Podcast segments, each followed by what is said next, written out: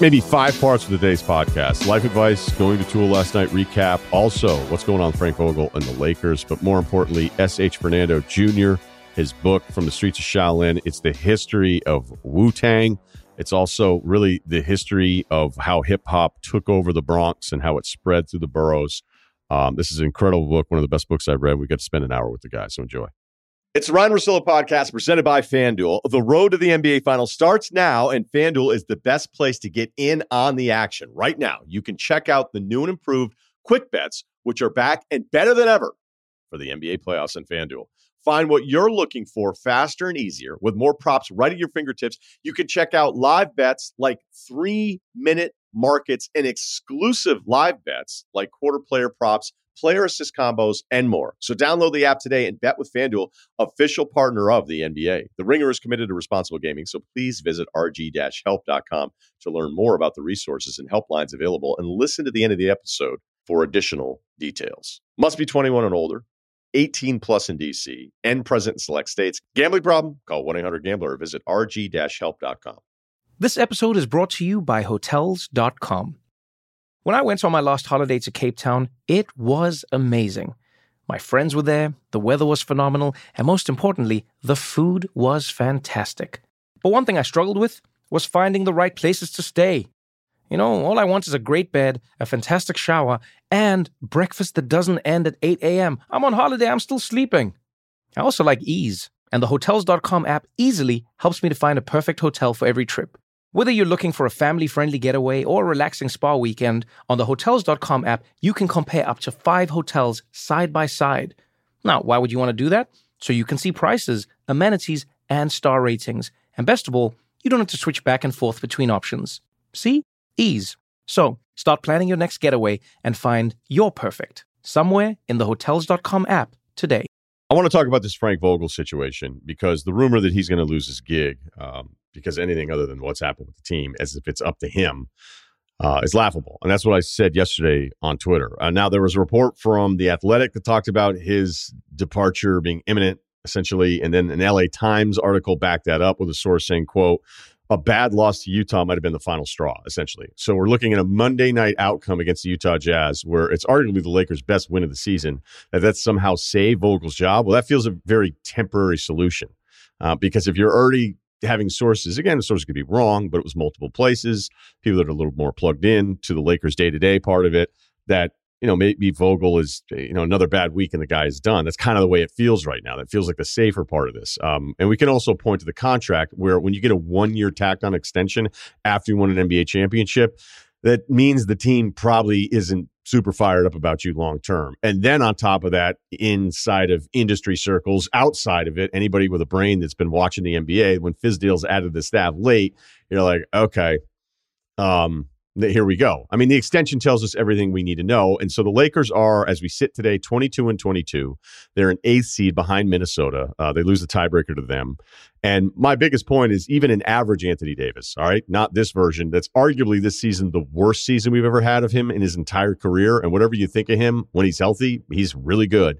Um, and he hasn't been good this year for whatever reason. And I don't know if it's because he got bigger, because he got sick of being called soft and a million different things. But Anthony Davis, four more wins. Is that is that delusional for me to suggest?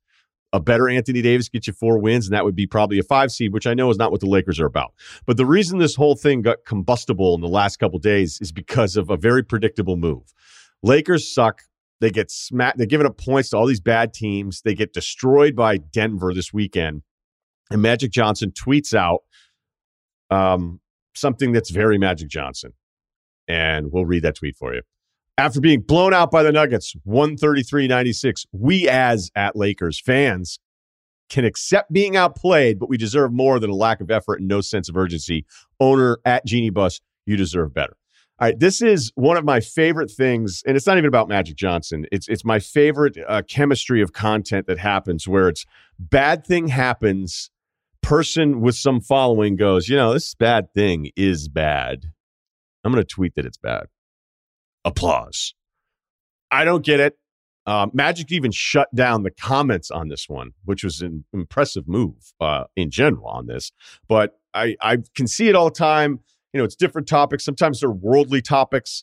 and I'll see people with huge followings and they're like, this thing that is bad is bad. And then it's like 10,000 likes and it just phew, magic, you know, content. So then LeBron James is like, wait, I can't have Magic send out a tweet that this is unacceptable. I too have to let everybody know. So 21 hours later, LeBron James tweets out, hashtag Laker Nation. I apologize and I promise we'll be better. Well, they have been 1 0, 1 0 since. So you have the magic part of this where his connection to Lakers, which may be as strong as any one player at any NBA franchise in history. And by the way, as a player, I love Magic. I actually think he's a little underrated. Nine finals, I think, in 12 years during his main years. That's that's an incredible stretch. Um, and he's going up against one of the all-time franchises, their peak with the Celtics in the 80s. So who knows what kind of numbers Magic may have had, you know, again, avoiding one of the all-time greats in that collection of, of what the Celtics were doing in the 80s. Uh, so anyway, the point is, is like, I get why Magic does it, but I, I also think it's pointless and he can't help himself. And LeBron, who does have a tendency to, as things are going bad, kind of separating himself, almost like the defensive assignment that's screwed up, and then he looks at the guy in the baseline with his hands out. Um, LeBron, eh, there's almost this protective instinct that he has because if this thing were to get worse and worse, you'll just see LeBron, you know, may not sit with everybody in one moment to kind of prove some point. Uh, I was reading LeBron's quotes about Vogel's future, and it was very specific in that it was never a "Hey, I've got Frank and Frank's got me, and we're all in this together." It was it was like, "Hey, Frank doesn't care about that. We know who he is. He knows he knows who we are." So there's never going to be this hundred percent full endorsement uh, because again, I think people are looking at Fizdale going, "Is this guy actually going to take over?" When Frank Vogel was in the health and protocol situation um, at the end of December, I thought it was really interesting when Fizdale filled in as the head coach. They had that win against Houston. Fizdale was talking about LeBron playing center. And granted, the Rockets couldn't understand a back cut for like 30 minutes in that game. Uh, you would have thought it was Wilt Chamberlain scoring 100 points. And I'll admit that my sensors kind of went up and I was like, ooh, wait, is he praising LeBron a little bit more than you normally would, knowing that he'd be in line if Vogel were out? So we have all of that out there. Um, but let's get back to what this really is. It's a fucked up roster of all the things I get right and all the things I get wrong, one of the things I absolutely nailed before the season started, once they got done signing all of these players with real resumes in this league, despite their age, real resumes, guys that when they look in the mirror, they don't think, you think DeAndre Jordan thinks he's done as a basketball player? Of course not. You think Rondo thinks he's done? I count 14 players that would have thought they would be in the rotation. And that includes Kendrick Nunn, who hasn't played. That's impossible the first time I started talking to anybody in front offices, 2003, I remember talking with an NBA GM and I was just asking about roster structure. And he said one of the smartest things, and it's held up everything. This isn't debatable. He's like, look, you got your eight guys you're going to play normally in a rotation. You got nine and 10 who could play depending on the matchup, foul trouble, or you're changing things up a little bit.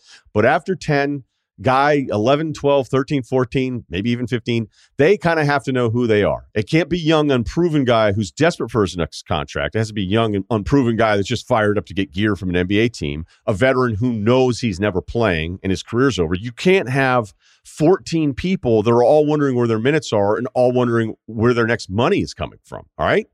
And so when they put the roster together, even though I was like, okay, I guess they're trying to get flexible, they're trying to do different things with bigs when the rest of the league is going small, but it, it's it's still it still doesn't make a ton of sense how they're going to do this. So I thought, you know what? I bet the first couple months, even if everybody had been healthy, and even if Westbrook wasn't a total disaster, if there was some slightly better version of Westbrook, that it would still take him a couple months before he decide, hey, I'm sorry, you know, vet who with all these accolades, you're going to be losing minutes to Austin Reaves because he can shoot and he can defend. Um, you know, Avery Bradley's going to be really important in certain defensive matchups, so he's going to be ahead of some of the other guys. Hey, Melo, you've been really good at knocking down threes. There's going to be some defensive matchups. Maybe we can't handle having you out there against another young wing. All right. So I thought these things would happen. Instead, it's been a disaster beyond that. And two of the biggest reasons are one, Anthony Davis not being healthy. And when he actually did play, was terrible. And then the other part of it is Russell Westbrook, who again, I don't even know who's left on this part of it because off the ball, nobody respects him from the other team. He doesn't cut, doesn't set screens. Um, when he actually is with the basketball, you never know what the hell is going to happen. And the last time he was really consistently like crushing it, it has to be him in control of everything. That's just never going to happen in this setup. And it was really interesting in that Utah game, right? Because Utah's up late and Utah's kind of going through their own little weird stretch. And again, they've had kind of missing pieces along the way. But Utah is blowing the lead. The Lakers come all the way back. 10 day Stanley Johnson is crushing, and Westbrook's still not back in the game. And he hadn't been in the game for a long time. And I'm like, man, is Frank going to keep him off the floor? Is he not going to bring him back? Because the right basketball move would have been to not bring Westbrook back in that game. All right, based based on the way he's played this year and the way that specific game was playing out. And he kind of brought him back in like after a play because you could it felt like Vogel was trying to cheat to get however many extra seconds of non-Westbrook basketball, knowing that because of Westbrook's stature and still what his standing is in this league and both with this team, he's like, oh, I, I still have to kind of bring him back. And when I said you you still have to bring him back and people pushing back on me, you don't understand. Uh, let me introduce you to a few entry level NBA podcasts because if you can't understand why Westbrook has to come back in the game at that point, even if it's the wrong basketball move, then you know you don't understand how the NBA infrastructure works. But he's still trying to get away with all these minutes. Now Westbrook came in, the Lakers won the game because Avery Bradley hit a big three, Stanley Johnson had a nice play. Um, Westbrook actually brought the ball up with under a minute left, a game clock, up two possessions, and he decided to go coast to coast. He got the and one of the layup flex winner. It was completely the wrong move. Even the Lakers announcer was like, "No, what are you doing?" And yet, in that moment, Vogel's probably thinking, "Do I try to save my job and not bring him back in?" and then he's like, "Wait, do I lose my job because if I don't bring him back in?" Then guys are going to be mad at me for not bringing him back in, even if that night it was the wrong basketball point. So when you add all of this up together, it doesn't seem like Vogel has a great chance of retaining his job unless we think some super unpredictable Lakers run is coming that doesn't seem to make a ton of sense. The problem is, if you're Vogel and you're the head coach of Lakers, this isn't even about Vogel. If you're the head coach of the Lakers and things aren't going right, you know it's going bad. Everyone around you knows it. You know it's going bad better than any single person because you're in charge of the team. But again, the problem is that you're one Magic Johnson tweet away from millions being like, oh, that's right, the bad thing is going bad, and you're going to end up out of a job. This episode is supported by State Farm. So, look, a little rock hit your dude's windshield on the highway. And at first, you're like, what is that? I'm like, oh, it's just a little mark. Nope. Now, by the end of the ride, it's a big crack. And it had been a while. So, I check out the State Farm app. I go, hey, this is what happened. And the funny thing is, is I was like, do I want to go app first or do I call old school guy? Probably should call. It's like, let's check out the app. Not only did it take a minute to get done, they set up the glass replacement. They told me the estimate ahead of time, said, you want to go ahead with it? And I was like, now I understand. It's all in front of me, all done. I don't even have to talk to anybody. That's how efficient the insurance game has become. But really, the only words you need to remember are like a good neighbor, State Farm is there. State Farm has options to fit your unique insurance needs, meaning you can talk to your agent to choose the coverage you need, have coverage options to protect the things you value most, file a claim right on the State Farm mobile app, just like I did, and even reach a real person when you need to talk to somebody. The app was so good, I didn't even need to do that. Like a good neighbor, State Farm is there. Learn more at statefarm.com. The Streets of Shaolin, The Wu Tang Saga. It's one of the best books that I've read in the last year. The author is S.H. Fernando Jr., and we're going to spend an hour talking with him. All right, Skiz, thanks for doing this with us today. Respect. Pleasure to be here. All right, so let's. My favorite part of this book is that you go, because the Wu Tang is impossible, right? It's impossible. We're going to get to that later. What they accomplished, what they did, their approach, uh, the originality, the influences, and all these things. And what you do through the first hundred or so pages is you lay this foundation of understanding who they are. All right. And that, that's what's so brilliant about the book. So let's start with the early 70s. Um, we're in the Bronx. We've got this Jamaican DJ kind of MC, but we're not sure what to even call it. Um, you know, historians will look at it as kind of the, the timeline of the birth of hip hop. But DJ Kool Herc and what he did, what what this movement and how it started. Let's start there. Well, you know, that's what that's to me that uh, the, the birth story of hip hop always blows my mind because you know it came from such humble beginnings, and you look where it is now. It's like a pop culture behemoth. You know, it's just like it's taken over the world. I'm in Sri Lanka right now, and people, you know, I see Wu Tang symbols here. I mean, it's just it's just amazing the the the reach of hip hop. You know, from from coming from this small, impoverished section of the Bronx, and then how it was able to proliferate and just, you know, bring everyone in. And it's like, you know, now it's like everyone, you don't have to be from a certain place to be hip hop. Everyone is kind of a participant of this culture, you know? So that's what, so that's why I wanted to kind of lay the foundation and show kind of hip hop's humble beginnings and also kind of establish the Wu Tang's connection to that original old school era because the connection is definitely there, you know?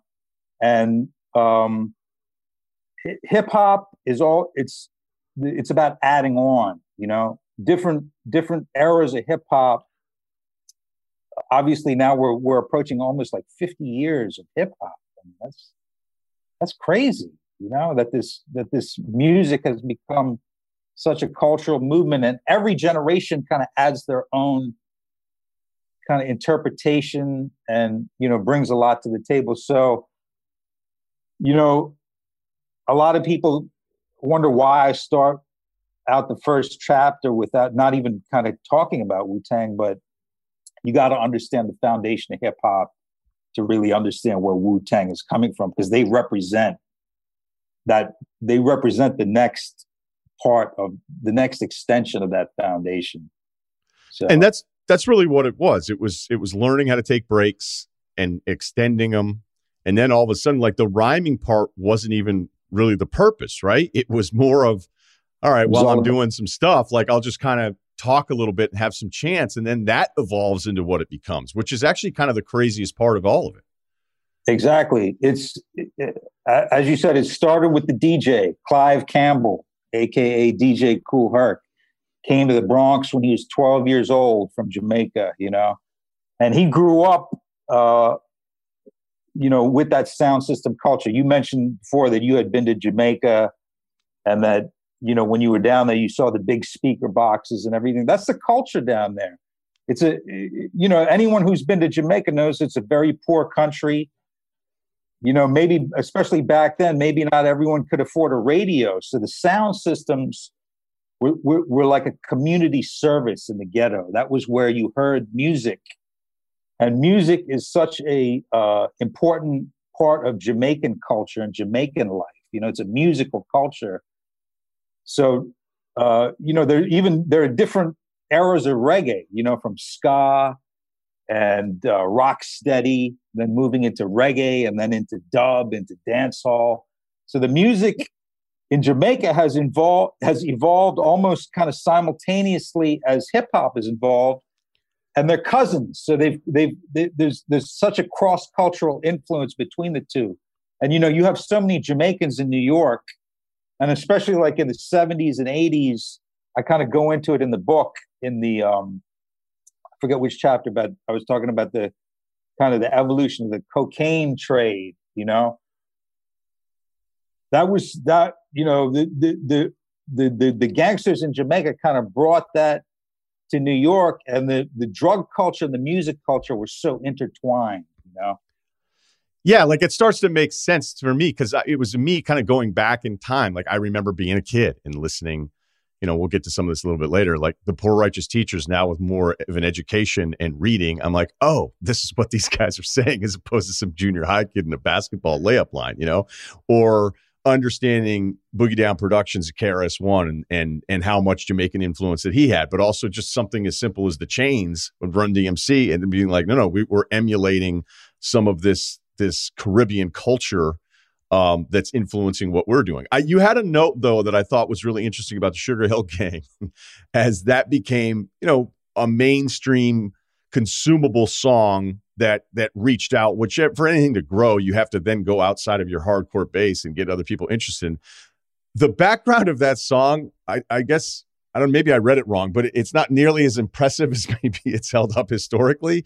Can you share with us the story of like how that came together? Because it seemed almost more like a gimmick that completely became really successful. It was it was totally a gimmick because um, you know Sylvia Robinson, she was a former R and B singer. She had a label, Sugar Hill Records, with her husband Joe Robinson, and um, I think her niece or something you know, kind of introduced her to the this rapping thing that was going on at the time. And it was t- it, was kind of totally a novelty at the time. Not not many people were doing it. It was still pretty much in in Harlem and and and in the Bronx. You know, you had in Harlem you had DJ Hollywood, Eddie Cheeba. So you know, Sylvia being the the kind of savvy, um, you know, record producer, record label owner, she was like, okay, I want to record a rap song. You know, the thing is that had never been done before because rap was always about the party. It was about the jam- live jams in the park you know, dudes just picking up the mic and just going off the top of the head. So, you know, I I I can never really diss that song "Rappers Delight" Sugar Hill Gang because that was my intro- intro- introduction to rap. You know, I, I, didn't grow up in New York. I grew up in, in Bmore, Baltimore, and as a kid growing up there, that was the first rap song I heard, and that was huge. It's like everyone everyone knew that song and if you couldn't if you couldn't be on the playground and recite the rhymes you know you would you would you would you would you would get a lot of of, of shit from people you know so um and and and, and kind of ironically um so sylvia you know she wanted to make this rap song and she went about it by trying to find people who rapped and and you know, she eventually basically put together this group artificially. She took three guys who, who didn't really know each other. Big Bank Hank was one of them. He happened to he happened to be uh, from the Bronx, and he knew the dudes, the real dudes from the Bronx who were doing it, like Grandmaster Caz, you know, who's still around to this day doing his thing. Uh, Casanova Fly, shout out to Casanova Fly, Grandmaster Caz. So he actually borrowed uh, Grandmaster Caz's book of rhymes, and in in in the lyrics of, of Rapper's Delight, he says, "I'm Casanova Fly." He, that that wasn't even his name, you know. So he took he wholesale bit the lyric. He took the lyric. actually, Caz gave it to him, you know. But it's kind of funny because Big Bank Hank wanted to be he was a bouncer at a club in the Bronx, and he wanted to manage this group called Cold Crush.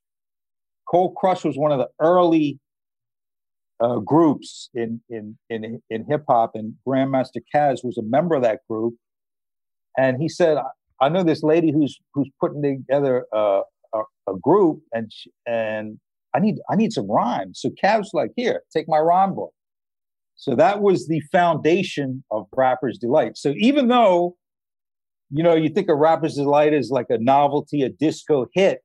The lyrics were straight from the Bronx, from from, from Grandmaster Caz. So, and you know, it was such an infectious tune. It was like, I mean, that that not just in America, that that tune was a global hit. You know, and that that basically introduced rap to the world. So we got to, you know, we got to give it the credit that is due. You do. I just had never, obviously, I'd never heard that story before. And I, I remember just having the moment as I got through that chapter where I was like, somebody just gave him those lyrics and he was like, yeah, yeah. Here, here we go. Um, okay, see, let's now get to Staten Island. Let's get to Brooklyn. Let's get to all the members. Um, as, as anyone who understands anything about Wu Tang, you know, RZA is is the spine. You know, he is he's he's the backbone. He's the vision. He is he's the one that got this all going. And there's a bunch of different stuff that I want to get to there. I remember in the doc of Mics and Men, you know, I don't know if it was Ghost or or because meth is like I remember being at these house parties. I remember being at these block parties and just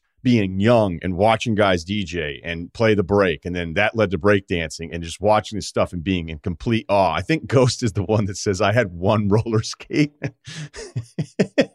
because I used to just kind of spin around with a sneaker and then this one roller skate. So most of the guys are in Staten Island. I know GZA is in Brooklyn and I know RZA's kind of, you know, jumping from spot to spot. Um, and then he's related to ODB and all this stuff. So the other part that I, I love about the book is you go, okay, how did this unique group come together? Is you've got the RZA who all of these these guys are into music at a very young age. You've got the five percenter angle, which now makes a hell of a lot more sense. You know, and again, learning about it years ago as opposed to just being a teenager reciting rhymes, not understanding the mathematics and knowledge of self and and everything. Um, and then you have RZA, you know, going to Times Square at this time for New York City's history is a shithole, and he's spending all day watching kung fu films and and understanding the the Run Run Shaw stuff, you know, and all these different things that you know, if you understand that history, um, how influential all these movies were. What was it about RZA that he was able to kind of you know, take all these influences. Because if you were to describe it on paper and say, hey, I'm going to put nine guys together, we're going to kind of be based on these kung fu films. We're going to have this this through line, and then we're going to have these branches off of it. Everybody would have said that's the dumbest idea you could possibly have. And I understand too, as Prince Rakeem and, and the genius, they had kind of their own thing. But can you kind of take us from this part of just being influenced by all of these things and understanding how to shape it into a thing? Well, that, that's basically the whole book there. But I'm sorry, I didn't. I didn't. I was just trying to, you know, for the listener, I'm trying to make sure they understand and play yeah, along. RZA, you know, RZA is a very special guy. You know, he's a very special guy. I spent a lot of time with him. He's a he's a incredibly sharp, intelligent, uh, articulate guy. Um, and apparently he's been like that all his life. You know, because imagine a, a young kid coming with a plan like that. But basically, he filtered all his experiences. He fi- he filtered his whole life into his art, you know, which is what any true artist does. And from an early age, uh, you know, you mentioned that the, there's the, the family connection. I'll spell it out for you. RZA, RZA's grandmother is is sibling is, is the sister of ODB's father. So they're kind of like not quite cousins, but they are related, you know. On the other side, Jiz, uh, Jiz's mother and RZA's mother were related. So you got the you got the foundation of these three cousins, GZA and ODB living in Brooklyn, RZA living in Brooklyn, and then eventually moving out to Staten Island. RZA moved so many times in his life. He was like a nomad. So you had this this was the foundation of the clan, these three guys, okay? And as kids, Jiz, uh, is the oldest. He's like, he was born in 66. Um, ODB was born in 68, and RZA was born in 69. So uh, GZA in, introduced the other two to rhyming because GZA has that GZA kind of had a, his father was from the Bronx. His father his father lived in the Soundview projects in the Bronx. So GZA actually was the was the was the first person to be exposed to that Bronx hip hop scene, what we now call the old school, Kool Herc and all of them. GZA was around for those parties, okay? Disco King Mario, all the old legendary Bronx DJs, Bambaataa, Herc. So GZA is kind of infected by this this new thing called rhyming. He introduces it to the cousins, ODB and, and RZA. And as kids, you know, they were kind of blown away by this and they were kind of totally, you know, when you're a kid, you kind of get into things deeply, you know, whatever it is. Some people get into sports, some people get into, you know, video games or whatever. These guys applied that same thing to rhyming. And, um, you know, they used to battle people on the streets. They used to go to different neighborhoods in New York and just battle people on the streets. What you got? What you got, son? Kick some lyrics. You know, that was that was kind of like the scene back then. And then you know, RZA had this other life where he's, you know, he's a he's one of eleven kids.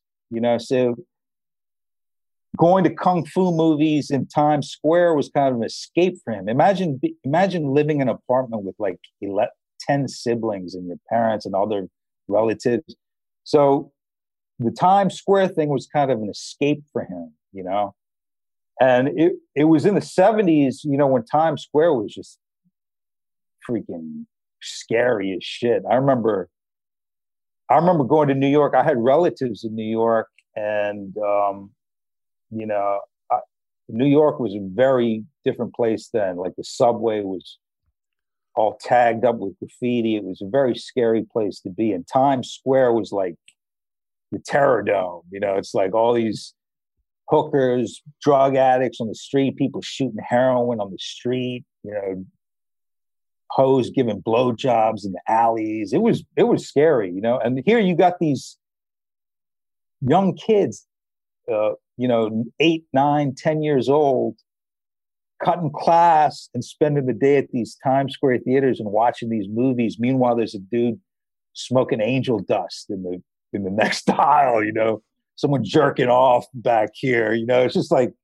I can't imagine what that t- thing that what that was like. But anyway, they were focused on the flicks, on the kung fu movies.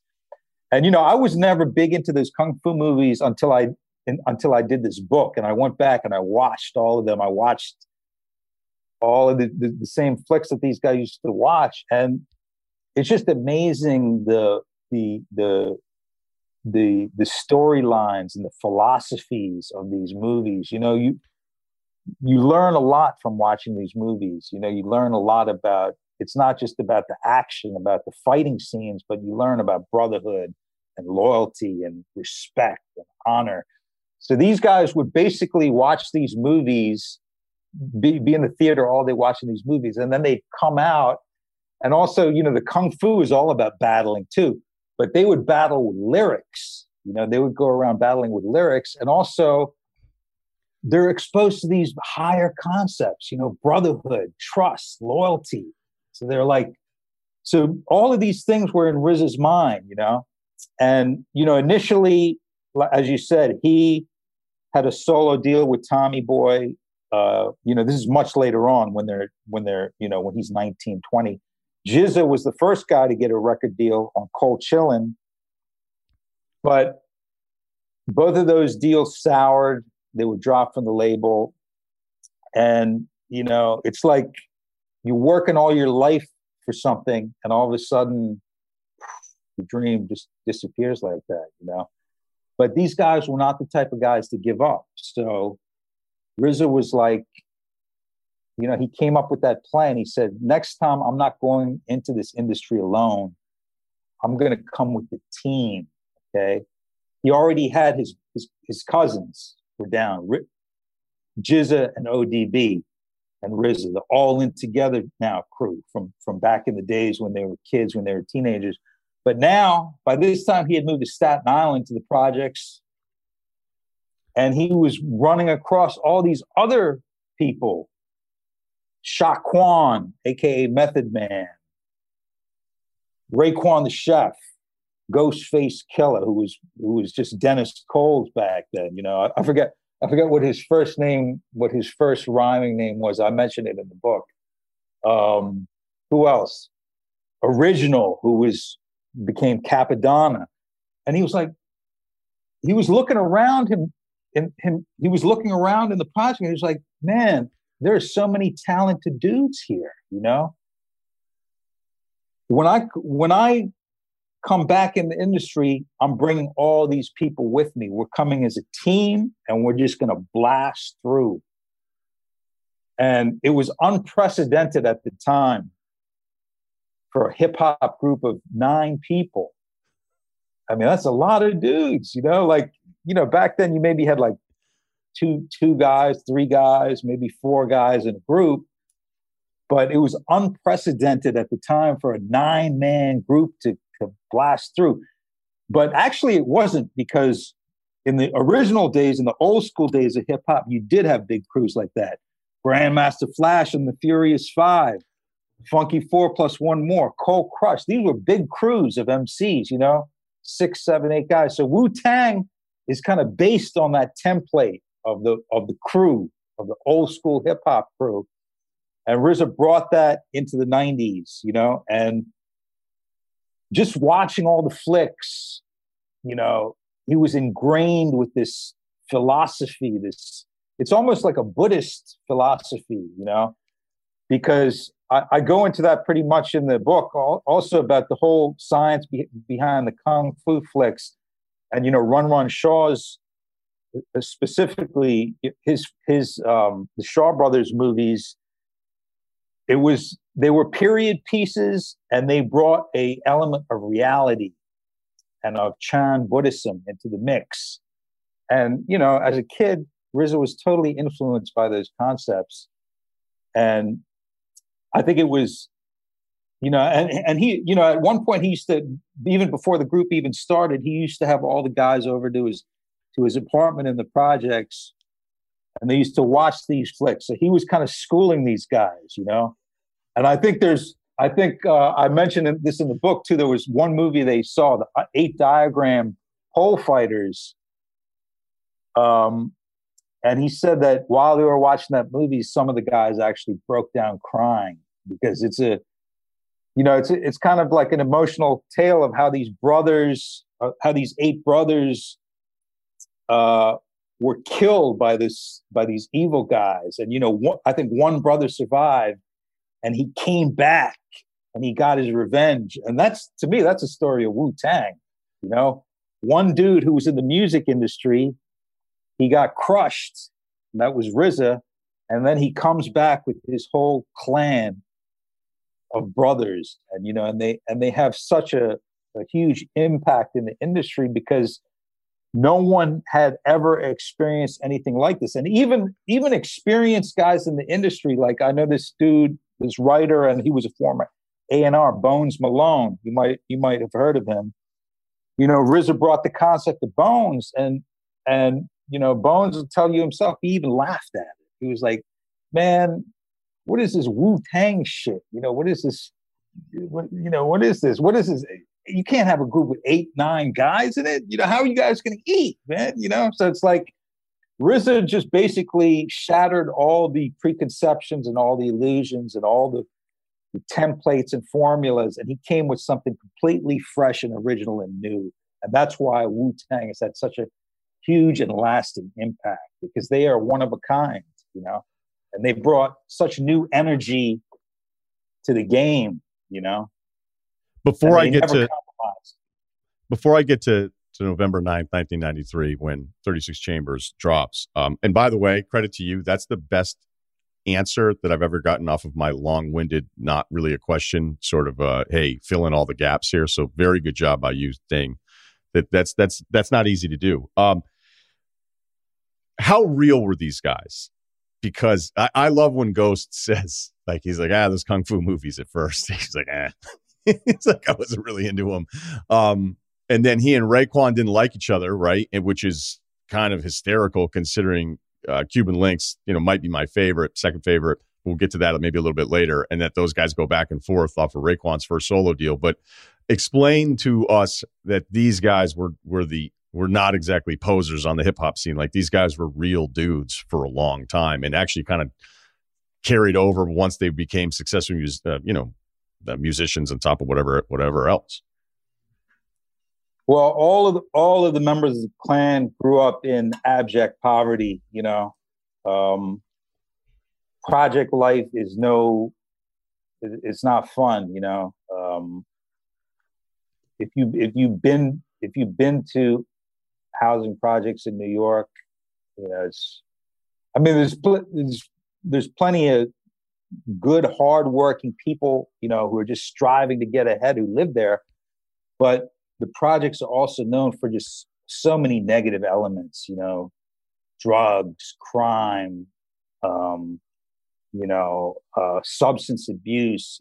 Um, and these, you know, these guys all, each and every one of them grew up in, in a bad situation. So they, they they, they really they really felt the struggle you know from day one and i think i think once you grow up in that and you have opportunity to do something else with your life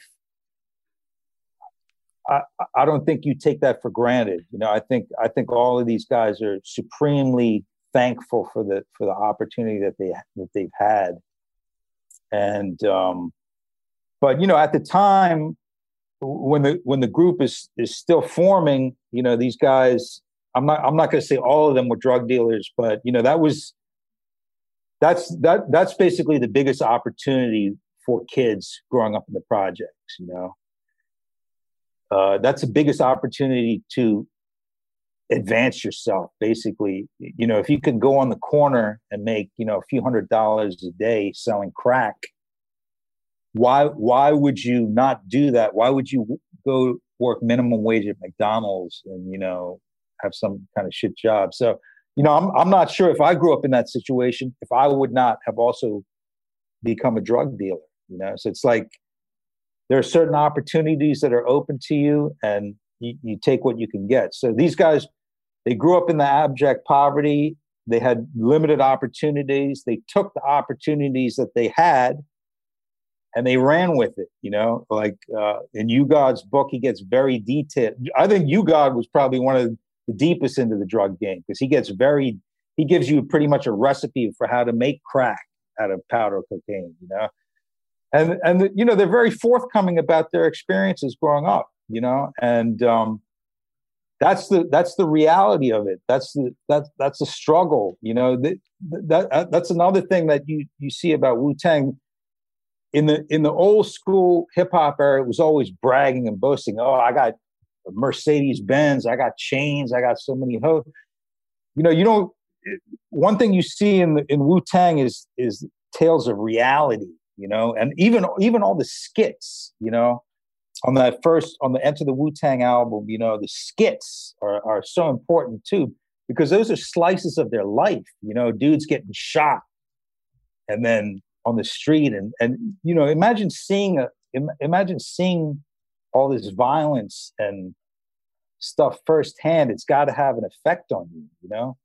So these guys were these guys are as real as they come. And I remember, you know, when I was first dealing with them, they were pretty raw. You know, they're they're they're used to a certain environment, and now all of a sudden they're in this music industry environment, and it it took a while to make that transition. You know, you know what I'm saying? Because um they're you know they're not they're they're looking at people suspiciously they don't they don't trust everyone when you grow up on the block and you you have to deal with shit like that you you know you're not you're not open you're not trusting people you know you it just it just comes with that whole turf so these guys these guys I, I, would say these guys are as real as as as they come and and somehow they've managed to preserve that realness you know it's like i can't i can't say that anyone any one of them has really gone hollywood or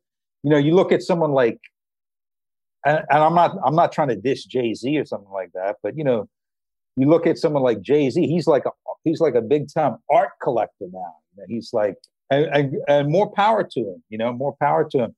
He has evolved from corner drug dealer to now billionaire tycoon. You know, I don't see that even amongst the Wu Tang now. You know, even though they've they're all they're all you know very savvy with business and stuff like that but you know they're all doing their own little thing but none of them is like a on that level of a Puffy or a Jay Z or something like that, where they're flaunting their wealth and stuff like that, because they know the value of a dollar and they know, you know, what it took to get to that place. So I think that's another reason why they have such lasting power because they're so real, you know, even to this day, and they don't compromise. And you know, we love that because it's this this whole society, especially the whole music industry is so superficial it's so image oriented and it's so fake you know and i think that's what pe- that's why people gravitated towards the Wu because they are so real and that's perfect because you know riz is putting together all these beats. He's telling all these guys like even you know U-God, who's in and out of you know getting into trouble he, he still had his back. You know, there there are moments, and I'll ask about it maybe a little bit later, where you just go, okay, but he he kept it nine deep, like he always wanted to make sure. And so then we see these videos of them, you know, Inspectah Deck off the top of Protect Your Neck, and you're just like, holy shit, you know, and he's sitting in a room with his pad, and then you know the rest of the guys, and Raekwon goes, and you know Meth's verse on that is incredible. I watched the Providence 1993 performance the other night, and I just got chills again watching those guys. Like in the beginning, seeing this yeah. crowd freaking out, and I'll admit, I remember the date because I, I went down to buy Midnight Marauders, which is to this day my favorite CD, start to finish. The number of times I bought that CD rental car, a different city, I'd be like, oh shit, I'll just go buy another copy of Midnight Marauders and throw it in before we were able to stream all this stuff. I wasn't ready for Wu Tang. I was like, what the fuck is this? And even I was like, what are they ninjas? Like, what is is this the deal? like, what's I don't quite get it. And it was so raw. I wasn't ready. I wasn't ready so when it happened, because I was still kind of in this melodic phase and, you know, off of low end theory, I like Midnight Marauders better, which, you know, no one agrees with me on. But what was it like? Like, were you in the city at that point, the Bobbito stretch? Like, what was that like when this song and these guys kind of took over at least the city in a way that it just doesn't really happen with rap? I mean, Ryen, you said you weren't ready. We weren't ready. I mean, people who were in the people who were in the industry, hip hop heads weren't ready. Because I talk about the record release party on November 9, 1993 at the Webster Hall in Manhattan, downtown Manhattan. And, and basically everyone who was anyone in hip hop was there. I've never seen so many hip hop artists in the crowd that night. And I'm talking generations of artists. I think Grandmaster Caz from Cold Crush was there that night. Jazzy Jay, all these old school. And you know, New York was was such at the time that you go, you, you know, you know, almost every night there's hip hop shows, and you see you see other artists, but you knew something was special at this because you because everyone who, who was anyone was there. You know, I'm talking about artists. Then also you had the all the industry people there, A and R's, people who publicists, anyone, everyone who works in the industry. And like we couldn't even figure it out. Like there was like about 50 dudes on stage you know straight out the projects man. These dudes like scuffed up timberlands hoodies you know do rags.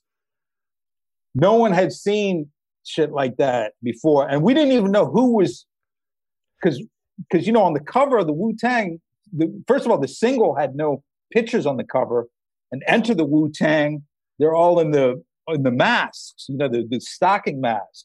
So we didn't even know who what the members of the group looked like. I remember rolling up to that party though, and guess who I ran into on the corner? ODB. You can't forget that guy because his his braids were all twisted up in the air like Medusa, and he's got his little round specs, and he's got a forty uh, of OE, and he's already drunk as fuck on the street corner. He's rapping, he's battling people outside the show before the show even started. And I knew that dude was a member of the clan. I was like, that, because ODB also had his kind of own reputation, you know, from Stretch and Bobbito and all that stuff. But that was that was a uh, cataclysmic event, let's say, in hip hop. Uh, the, the place was packed to the gills, and I remember people leaving that show. They only did like three of maybe two or three songs. But I remember people leaving that like a bomb had just gone off. Like I'm and I'm talking friends of mine in the industry. We were like, what the fuck is that? And like every Wu Tang show I went to for the next two years was had that vibe to it. It was had a, a very chaotic vibe. You didn't know when they were going to show up, if they were going to show up, who was going to show up, you know, what fights were going to break out. And, and this was at a time in the early 90s, eh, late 80s, early 90s in hip hop. This is when you had to go through the airport style metal detectors to get into the club because people used to bring shit into the clubs, man, you know? So it was it was a it was a whole different time in in in New York and they just they just brought the motherfucking ruckus. That's all that's all I got to say about it. You know. This episode of the Ryen Russillo podcast is brought to you by McDonald's.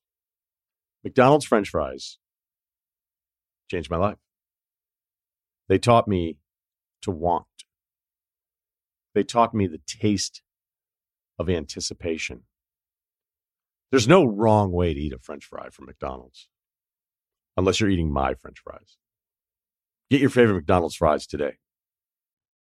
I, I always wonder because RZA had his disappointments and the GZA on the record label part of it with the way that the RZA constructed the deal for 36 Chambers, right? You know, so he basically does a Wu Tang deal, but then he's able to negotiate an option where the nine solo members can do their own thing, which I wonder if it was so ridiculous that the record label that eventually agreed to it was like, whatever, like this is kind of weird and it's not it's not going to matter, or you know, also motivated by their own failures, like, hey, let's let's negotiate in some stuff that nobody ever really has asked for, and it doesn't really matter. It, it felt like looking back, it was a genius move, but in the moment, it actually makes a lot of sense, I think, from both sides, whether it was RZA protecting himself and all the members and a record label having doubts.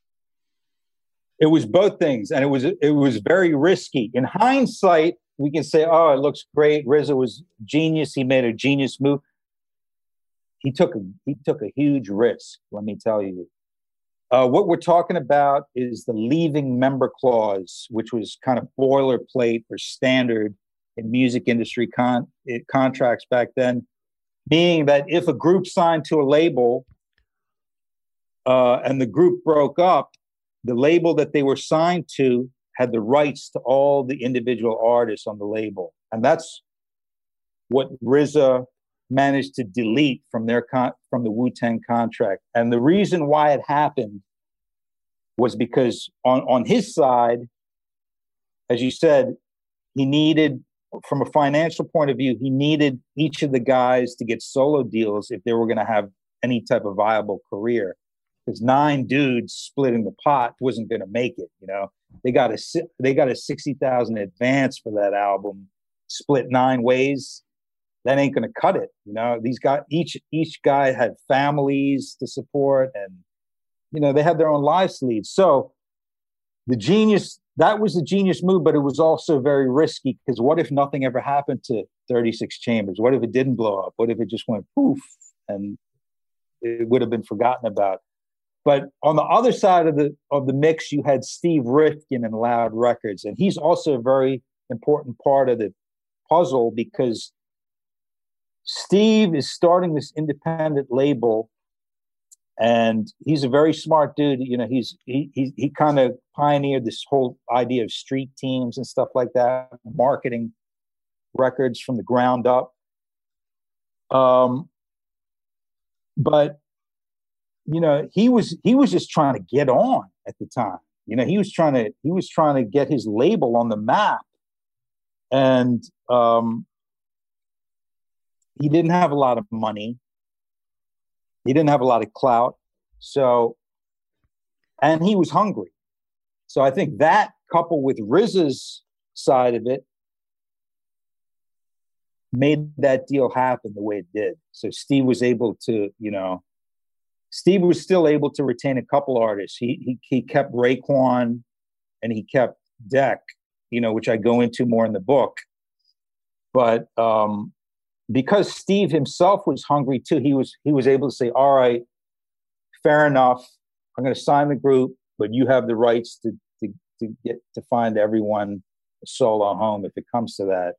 And it took it took both of them to make it happen. But if, like I said, if, if 36 Chambers had never blown up the way it did, we wouldn't be sitting here talking about it, you know. So RZA did take a huge risk. Steve Rifkin also took a huge risk and the risk paid off in, in, at the end of the day. Method Man is not surprising. Uh, his voice, his presence, you know, his his crossover appeal um, to get the first solo deal. I'll admit, when Tical came out, then I was like, okay, because I was working at a music shop, and I was starting to warm up. It just took me, it just took me a little while, and then you know, I sort of gravitated towards. Actually, the ODB's solo at the time, I didn't appreciate it, um, and then only built for Cuban Linx was the first time where I went, okay, wait a minute. Like this is this is fucking amazing. So after Cuban Linx, where I was like, oh, okay, then Liquid Swords to this day is probably one of my five favorite rap CDs of all time. To me, it's perfect. Um, and your Do You Know Adon Rodriguez, the the voice of I Know No Such Man, is our is our guest right now. Uh Killah Hills 10304. that was the song yeah, How did a, you get in? How did you get in with them to that point where they'd actually have you on Liquid Swords? Well, at that time, um, you know, I was writing for a lot of magazines, especially The Source and Vibe and and Rolling Stone. And it's like once in that in that time, once you develop a rapport with the group, it's like every magazine, and you do one article on them. It's like every magazine calls you when they want to do a Wu Tang piece, like you know. So I, so I, I had kind of like, I had done well. To to be honest, I, I wrote the press release for Protect Your Neck, uh, which was the first, which was my first, um, you know, encounter with RZA and also, I was on the Gravediggaz album. I was on a skit because I was friends with Prince Paul, and Prince Paul put me on a, a, skit on Gravediggaz as a crooked lawyer on Diary of a Madman. So that was the actual first time that I met RZA in the studio. And then, you know, he's such a he's such an intelligent guy, and he's such an interesting guy that we just developed a, a good rapport. You know, and that just carried over and also also with genius um, you know after interviewing i, I just did, i just developed a, a, a, very good rapport with those guys and um, you know they remembered me and and i just kept i just kept on doing articles for different magazines on the group. So that's how i kind of got in there. But you know it, w- it was very weird because they were very distrustful of of journalists, very distrustful of media, and you know they were still very caught up in the five percent, um, you know, whole whole ideology, white people are devils and shit like that. So, you know, I think um, I always develop a good rapport with artists because, you know, I'm a journalist and this is this this is what I do. I I I used to cover a lot of rap. I used to cover a lot of um, hip hop back in the day, and I, I you know, I'm, I'm I, I was used to, I was comfortable being in in in situations that other people might not be, you know. Um, you know, there were certain times when in the studio where the where the where the honey dip blunts were being passed around, you know, angel dust, and you know, I was I was comfortable in those situations. So I I just I I guess that's how I ended up you know, in there. But that was a that was a, that was a memorable time doing that doing that skit for Liquid Swords for sure. By the way, you should tell Prince Paul I really appreciated Handsome Boy Modeling School. I don't think that gave, it didn't get the love it deserved. There's some really oh, no really doubt. Really smart stuff on that. Um, okay, you mentioned Angel Dust. Good segue because meth in the book, as he admitted before, but that makes a hell of a lot of sense that Angel Dust played a big influence on his first solo effort because that is a weird, mysterious, dark CD which holds up and to this day is is one of the ones where you go, it's so different. And man, the amount of work RZA put in to get all these guys, the first five guys to get their solo deals, while trying to figure out, you know, the the the second album, which ends up being Forever to get all the stuff done and to make it identifiable based on the MC that he's working with, um, and still hoping, you know, there's another, another couple guys waiting on their solo deal with all this. Um, it's just an incredible thing. It'd be like writing one of the, you know, picture of the year and then also writing three television shows that all win Emmys while you're working on the sequel to the picture of the year. It's just, it's unbelievable what RZA was able to accomplish and why you can understand it falling off because of his guiding force in the beginning. For sure. I mean, you know, he he says in a lot of interviews for those first three or four years, he didn't leave the basement. You know, the other guys were going around partying, enjoying the fame. RZA was stuck in there on his drum machine and on his on his keyboards and shit, you know? And and that's how he was able to improve his craft to to such an amazing extent yeah, that, that also struck me how those that first round of solo albums, each album was Wu Tang, but it also sounded so different. You know, he came and he knew those MCs so well that he came with with with beats that that completely complemented their lyrical skills. You know, and th- that's something that you can't just take for granted because you know um, it's even though it might seem easy to make rap rap seems like a fairly straightforward kind of art form. Uh, it's actually very complex, you know, especially when you get into situations where you have these dudes with such lyrical complexity. Each of the MCs in Wu Tang have such of their own unique style and complexity and to, to, to, to, to, bring the beats that bring out that style is just incredible.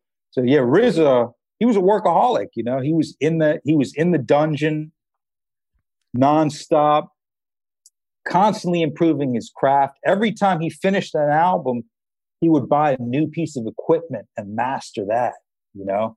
And then eventually he became a musician. He started playing guitar, he started playing keyboards, he started experimenting. You know, th- that was always his goal was to to was to become a musician because I think a lot of people in hip hop think that oh, you know, dudes outside of hip hop don't think this is music. You know, they don't they don't really give us the respect that they give real musicians who play an instrument. So I think RZA was always trying to improve himself and push it to the next level. And that's why that's why you can't really have a repeat of that era. You know, because he himself has evolved so much as an artist, you know. And then he got into really weird experimentals. By the time he got to Bobby Digital, which it was his solo work, it's totally different from that early Wu Tang stuff, right? But I know for a fact that he that he probably has in the vaults, he probably has tons of unreleased material. Because when I used to spend time with him, he used to play me beats. And, you know, some of those beats ended up on albums, but I know a lot of them didn't. So if they're still around, if he didn't lose them in the various floods, because he's been, there's been floods that have, that have been, you know, that have gotten rid of some of the stuff. Inspectah Deck's original first album was totally destroyed in a flood. So the uncontrolled substance that you hear is totally different than the one that was supposed to come out. So I'm sure he still has a lot of that stuff in the vaults, you know. Yeah, that's that's really sad. I mean, I hated that for Deck because Deck's the first guy we ever hear. You know, that's our first introduction to Wu, and you know, I always kind of, you know, and I I had these thoughts before I'd read your book, and then I still have the same thoughts after the fact. Is like Meth crushes it with his first one, but then his solo thing just wasn't the same. ODB has the first one's amazing. I, I, again, he he wasn't for me in the beginning. It wasn't what I was into, and now I still listen to it and appreciate it. Uh, we oh, mentioned yeah. Ray Ghost. Ghosts first two were great, um, and again, Liquid Swords to me is like perfect. All right, but Deck has to wait like four years. You know, U-God's in and out of prison, Master Killer. Like, was there there had to be, and I saw some of it in the doc, but there had to be some massive animosity from three of the members looking at the other six crushing it. Hell yeah. Hell yeah. You know, and they they kind of keep it within the family a lot, you know, but you, U-God in, in in U-God's book he goes into it a lot. He was he was he was probably you know, him and Master Killer got the, the shortest shrift of it because the, the, they released album solo albums like years later after that, you know, and they they weren't able to to capitalize off the initial buzz of Wu Tang. So I, I kind of feel bad for those guys, and there is there is definitely animosity because because think about it. Um, after after the after the Raekwon album, Cuban Linx, we see Cappadonna slide into the mix and he he had a solo album even before U-God and Master Killer, and he wasn't even a member of the group back then. You know, now, since then he's joined, but he totally slid up. But that was all based on the buzz, you know, because after Cuban Linx, the people were like, "Yo, who is this dude Cappadonna?" You know, we need to hear more Cappadonna. You know, so he he kind of moved up in the in the ranks, but um, you know, Wu Tang.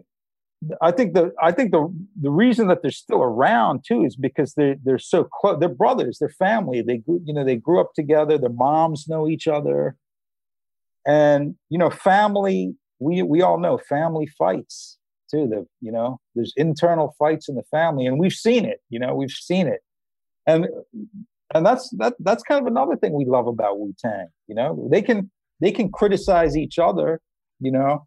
But try to try someone else. Try for someone else to criticize RZA or someone like that. These guys will pounce on you, man. you know, because they're they're they're loyal to the cause. You know, they they're they're loyal to the cause. But yeah, there there was animosity for sure. You know, got to be real about it. You know. I want to talk about ODB. There's two more things that I want to talk about um, because you know he became this, whether it was the MTV deal where he's in a limo and everybody remembers this, you know, my generation. You were like, oh, this guy from Wu Tang, Ol' Dirty Bastard, like got a bottle of champagne. He's in a limo. He goes to pick up his public assistance on MTV. And it's like, wait, what? The fuck? And it just, he didn't care. But as you point out in the book and anybody that got to know him, like there was this warm side to him where people loved him and his musical influence. Like you couldn't figure out if it was, and I, think in the beginning you're like, wait, is this guy just terrible or is he actually, is this guy amazing? You know, because his solo, even though it took him two years, his first solo is really great. I mean, it, it really is once you kind of sign up for it, right? You're like, okay, this is going to be different. It's going to be weird. Um, but towards the end, it's a really sad story. The legal problems were nonstop. He had the body armor vest felony charge in California. He had all the times he'd been stopped for not having a license, not having license plates, and then crack vials in the car. He had another thing in Virginia, in and out of rehab facilities, not showing up to court dates. And then you kind of take us through the timeline of, of the very end before he's finally kind of like thrown back in prison again. Can you tell that story? Uh, because he really was somebody that was like at large um, and trying to kind of operate in a daily routine from time to time. And he ends up at a McDonald's where it all kind of goes down.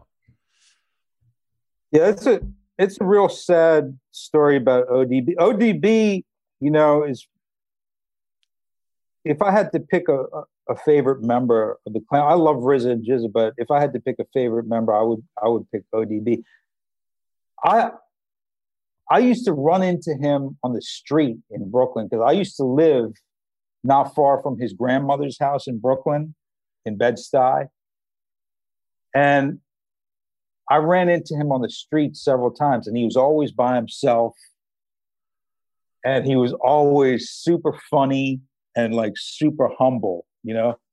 Usually you run into guys that got an entourage around them, they got their boys. But I, t- I tell you, every time I ran into ODB, whether it was in Manhattan or Brooklyn, he was by himself.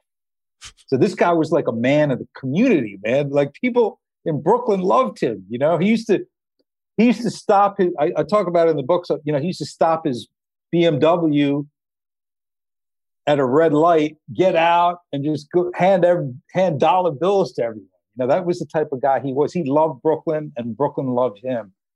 And even though he had, you know, even though he got shot a couple times in Brooklyn, you know, there's a lot of jealousy on the streets too. So but ODB uh, and all the clan guys will tell you this too. He was 100% unadulterated. What you see is what you get. Unedited, unadulterated. That was him, you know? He was, that's just his personality. And even talking to his family members, you know, I spoke to his mother, I spoke to his older brother, Ramsey he was he was like the he was like the life of the party growing up when the, when the you know when he was a kid and stuff like that. The problem is, you know, he also had an addic- addictive personality. You know, so in the beginning, it was just it was just malt liquor. It was just the, it was just the beer and the wine, and you know that's how he gets into into into the mode. You know that drunken monk mode. But I think when he eventually got into the music industry and was making a lot of money, you know, that's when the that's when that whole thing got dangerous because he was exposed to not just alcohol now he's exposed to coke and crack and all this shit. And we know that shit is highly addictive you know and highly destructive.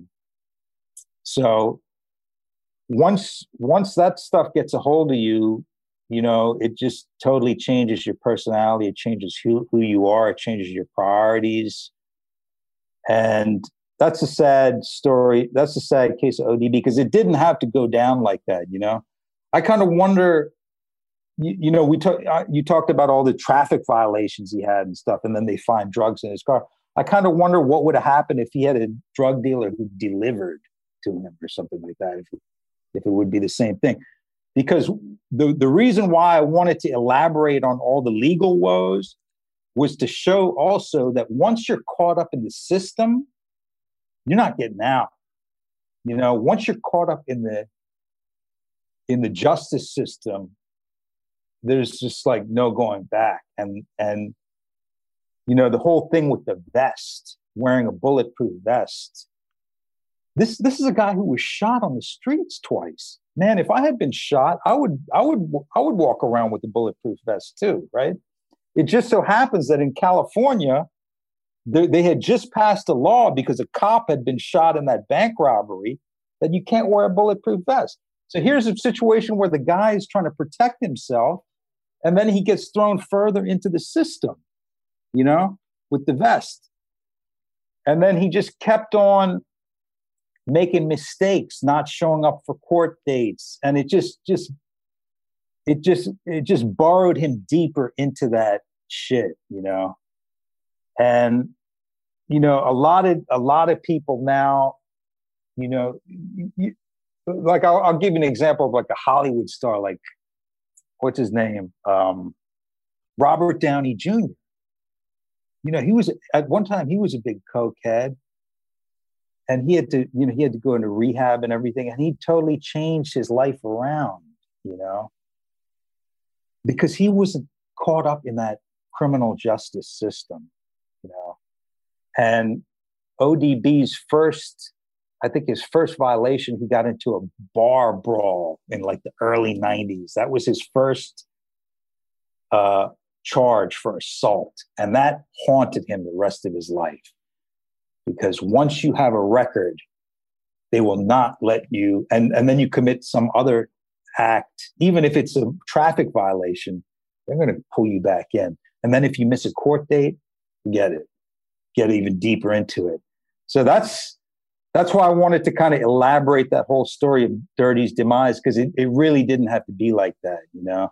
This is just a, a dude who's just a fun-loving guy. He, he he never hurt anyone in his life. You know, you can talk to his his mother, his family, all all of the clan. He was he was such a he was such a peaceful, kind person, you know. And he was wild too. I'm not saying he wasn't wild and crazy, but he didn't deserve that. He didn't he didn't deserve to be in, in Rikers and all this stuff and in you know he was at uh, Dannemora, right, for a while. Yeah, yeah, yeah. Where where where where Tupac Tupac was. Um, and you know, you take a guy like that and you put him in prison, and that makes it even worse because now he's around like hardened thugs who are who are gunning for him, you know, and he, he you know he's got to protect himself now. Now he's a he's a he's a well known celebrity. He's in he's in jail. Everyone's trying to test him, you know. And I'm not saying he's soft, but he's not that type of dude, you know. Dirty of all the people in the clan, he grew up in a very stable household. Mother and father both worked, brothers and sisters. You know, I talk about it in the book. His mom used to make pancakes on the weekends. His dad used to take them fishing. You know, he could. he. I don't. I would say out of all the clan, he grew up. Even though they, even though it was hard times, he grew up in the most stable household. You know, and for someone like that to have then uh, to collide with the criminal justice system is just is just horrible. And that that to me that's what did it. His whole interaction with that criminal justice system which is so corrupt and it just pulled him down into the mud. And you know obviously on the other side his addiction his his addictions did it as well. So I always I, I may confuse which part of Staten Island it was, but I, I just always thought it was interesting that depending on which project you were from, like one group would call the other guys country. And they were still the just because they had that little area, that little area in the back where they would talk about rafting and be like, "Oh, you guys are the country guys," you know. And it just right. like it just for me, it seems impossible that just because you had this little swampy area with some brush and some trees out back, that you know they acted like it was yeah, Montana yeah, isn't that crazy? Park Hill, Park yeah, Hill right. had that nice land behind it. So the Stapleton guys would make fun of Park Hill, call. Yeah, have you have you been out to have you ever been no. out to Staten Island? Have you no. been because Stapleton man is scary as shit, man. It looks like. Yeah, I haven't found Stapleton in my hotels tonight app. I usually stay Stapleton doesn't pop up. All right, last last thing, Skiz, before I let you go. Um, it's weird uh, to accomplish something like they did. Okay, this isn't just about selling records. This isn't just about being popular and being famous. This was a identifiable shift in a music where I mean, to me, like the greatest artists are people that we aren't ready for. You know, that later on you go, "Holy shit!" Now I get it, what it was that these guys were doing, and they had the immediate impact on top of this stuff becoming timeless for for a bunch of years. But because it it filtered off, which you touch on in the book, and I think you're incredibly fair about it too. Where I was like, I, wonder how he's going to handle some of the, the later releases, where everybody's kind of like, it's over. It's we're releasing CDs, yeah, but like, ah. and it's not really happening, you know. And there's, do they feel? Uh, maybe let me phrase it this way: Have they gotten to the point in their lives where they appreciate the magnitude of what it is they've done, or like a lot of artists, is there still this unfulfillment of hoping to chase or capture what it was when they were at their peak?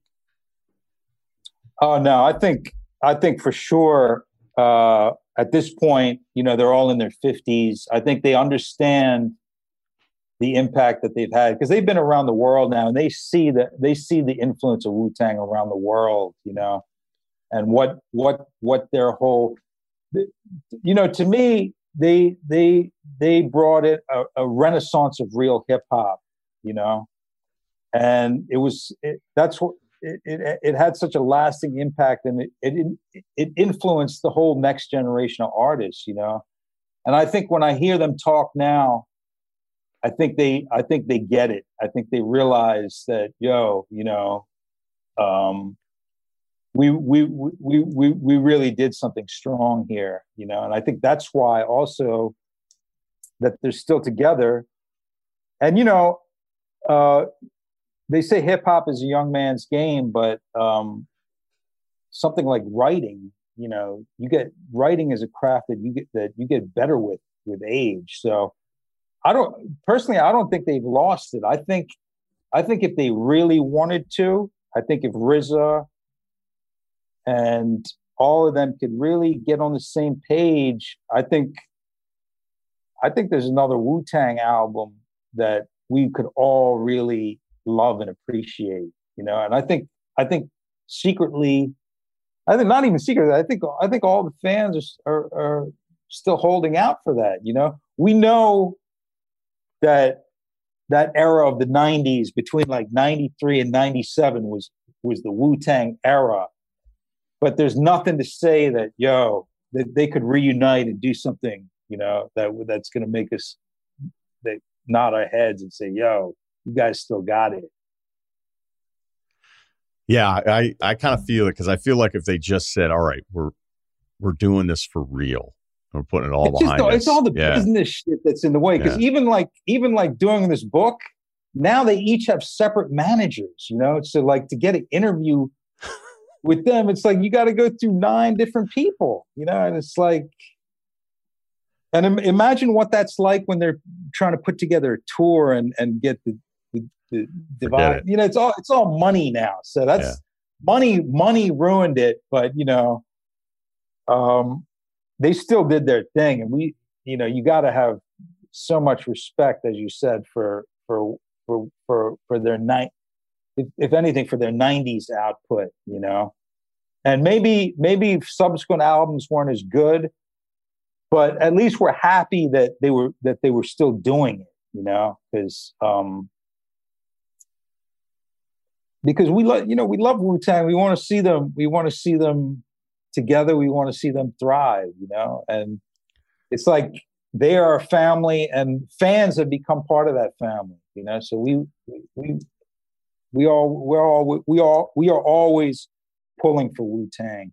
I really want to thank you for your time today, and, and honestly for this book, and even for those listening, because you know the the podcast that I do, we do a lot of different things. Even if you weren't even, you know, like the biggest Wu Tang fan, the the history the foundation of hip hop, learning about this and learning about the industry, and then learning about all these guys that defied the odds and stuck it out and never said, hey, you know what, let's just cut half the guys out, which probably a lot of people would have done. As you mentioned, and we've heard before, their mothers knew each other. So there's a connection here that's beyond just the art part of this. Um, you do a, just a tremendous job. It's one of my favorite books I've read in the last year or so. So Skiz, thanks a lot, man. Appreciate it. Re- respect, man. Thanks very much. And I, I've, I've enjoyed talking about. It. I could talk. I could talk about Wu Tang for days. So thank you for giving me the opportunity to spout off a little here. Absolutely. And buy the man. book. Buy the book. You will not be disappointed. You know, you're going to learn about so much besides music, so much besides hip hop. You know, because that's that's a beautiful thing about Wu Tang. You know, it's like there, there's so much knowledge, wisdom, and understanding to be gained from from their story, and so much inspiration too that we can all take on an individual basis. You know, so respect for that. Right. Some could say it's it's all the history you need. So there you go. Thanks again, man. Good looking, man. Apple Card is the perfect cashback rewards credit card. You earn up to 3% daily cash on every purchase every day. That's 3% on your favorite products at Apple, 2% on all other Apple Card with Apple Pay purchases, and 1% on anything you buy with your titanium Apple Card or virtual card number. Visit apple.co forward slash card calculator to see how much you can earn. Apple Card issued by Goldman Sachs Bank USA, Salt Lake City branch, subject to credit approval. Terms apply. This episode is brought to you by Hotels.com. When I went on my last holiday to Cape Town, it was amazing. My friends were there, the weather was phenomenal, and most importantly, the food was fantastic. But one thing I struggled with was finding the right places to stay.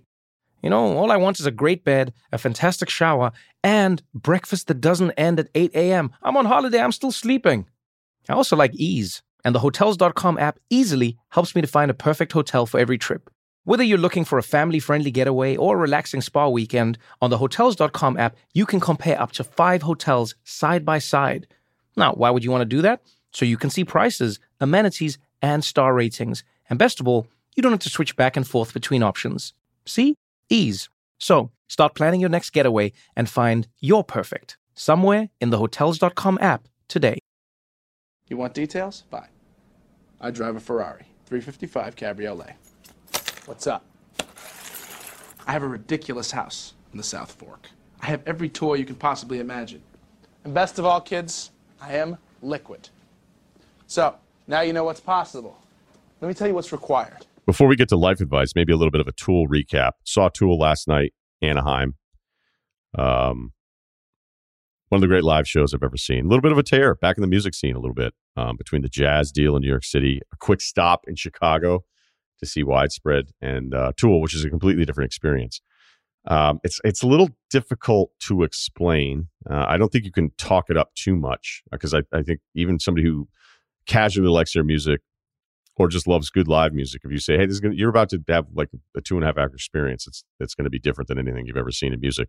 Uh, I feel comfortable saying that because it's it's that good of a scene. Now the crowd probably not going to meet your wife there.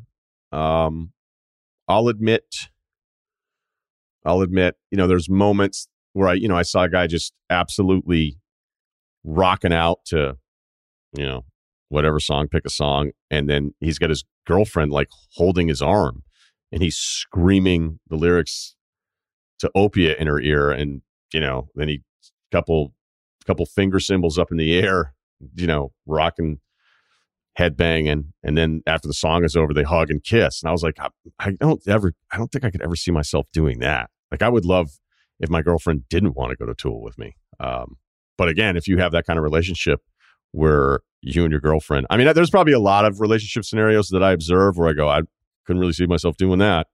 Um, but hey, that's great. You guys found something you both are super interested in. Uh, the other way to describe it too, it's a bit like this music that just marches over you. Um, it's it's just different. Um, in a way, when they really start getting going, uh, it, it's it kind of reminds me like of a movie from the future, and they would say like, "Hey, this is the dictator is coming to address everybody," and then this is the band that plays music while the dictator shows up to address his minions. Uh, it's that kind of power. It's it's a very powerful thing. And by the way, watching them play and Maynard sing, and you know he's kind of got a different approach to things. Uh, I can't imagine what it's what it feels like 20 plus years doing this and having that kind of not the ego part of it, which is obvious, but the power of of just dominating a room and creating this sound that everybody is just completely hypnotized by. And then I started thinking about myself as a dictator, which was a weird three minute stretch. It could have just been the vaping around me, but I was like, would I be a good dictator? Would I be? Can you be a dictator and like be open minded about stuff? I was like, yeah, I think you could he would just be like, "Hey, we're not we're not doing that.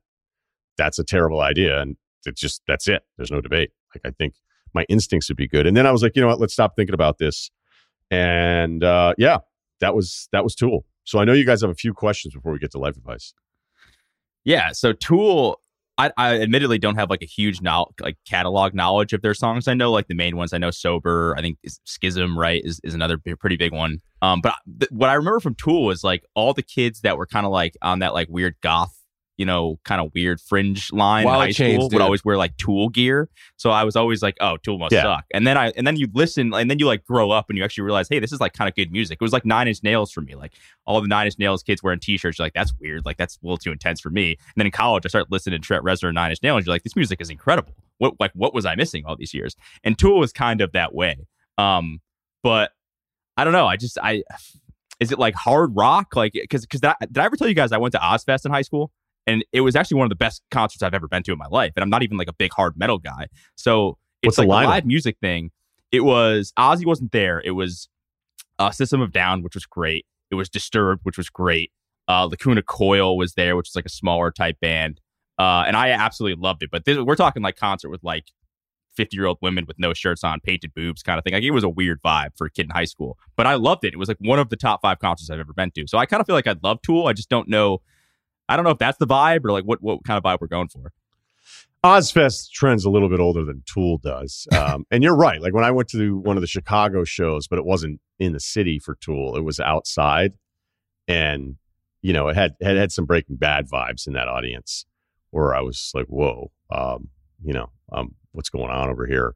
Um, so yeah, I can get how you could stereotype the entire fan base by just any kind of experience. I remember the first time a kid came in you know, back when I was in high school working at a CD shop, and he was like, "Do you have Tool?" And I was like, "Well, there's one in front of me." You know, like who, who's nice. who's this guy, and what the hell is he talking about? But what you start to realize is that it is different. Like, there's some of the metal hard rock stuff that I think is just terrible, and I won't have an open mind about it. But if you are into music in any way, like there's a part of you like any of my friends that were late to it and i go no no just give it a chance don't judge people because, the, because you saw a kid you know behind cumberland farms in a tool t-shirt for seven straight days like just it's it's a little different it's a little different than that so um are you googling ozzfest kyle no it sounds great though Ozzfest. Uh, well, actually, you know, it doesn't. Those were all kind of the bands that, like, I would have thought it would have been like Black Sabbath or something. It's Ozzy's thing, obviously, right? No, it was in Connecticut. I, like he goes to some of them. I think at that point, this was probably like 2005, 2006.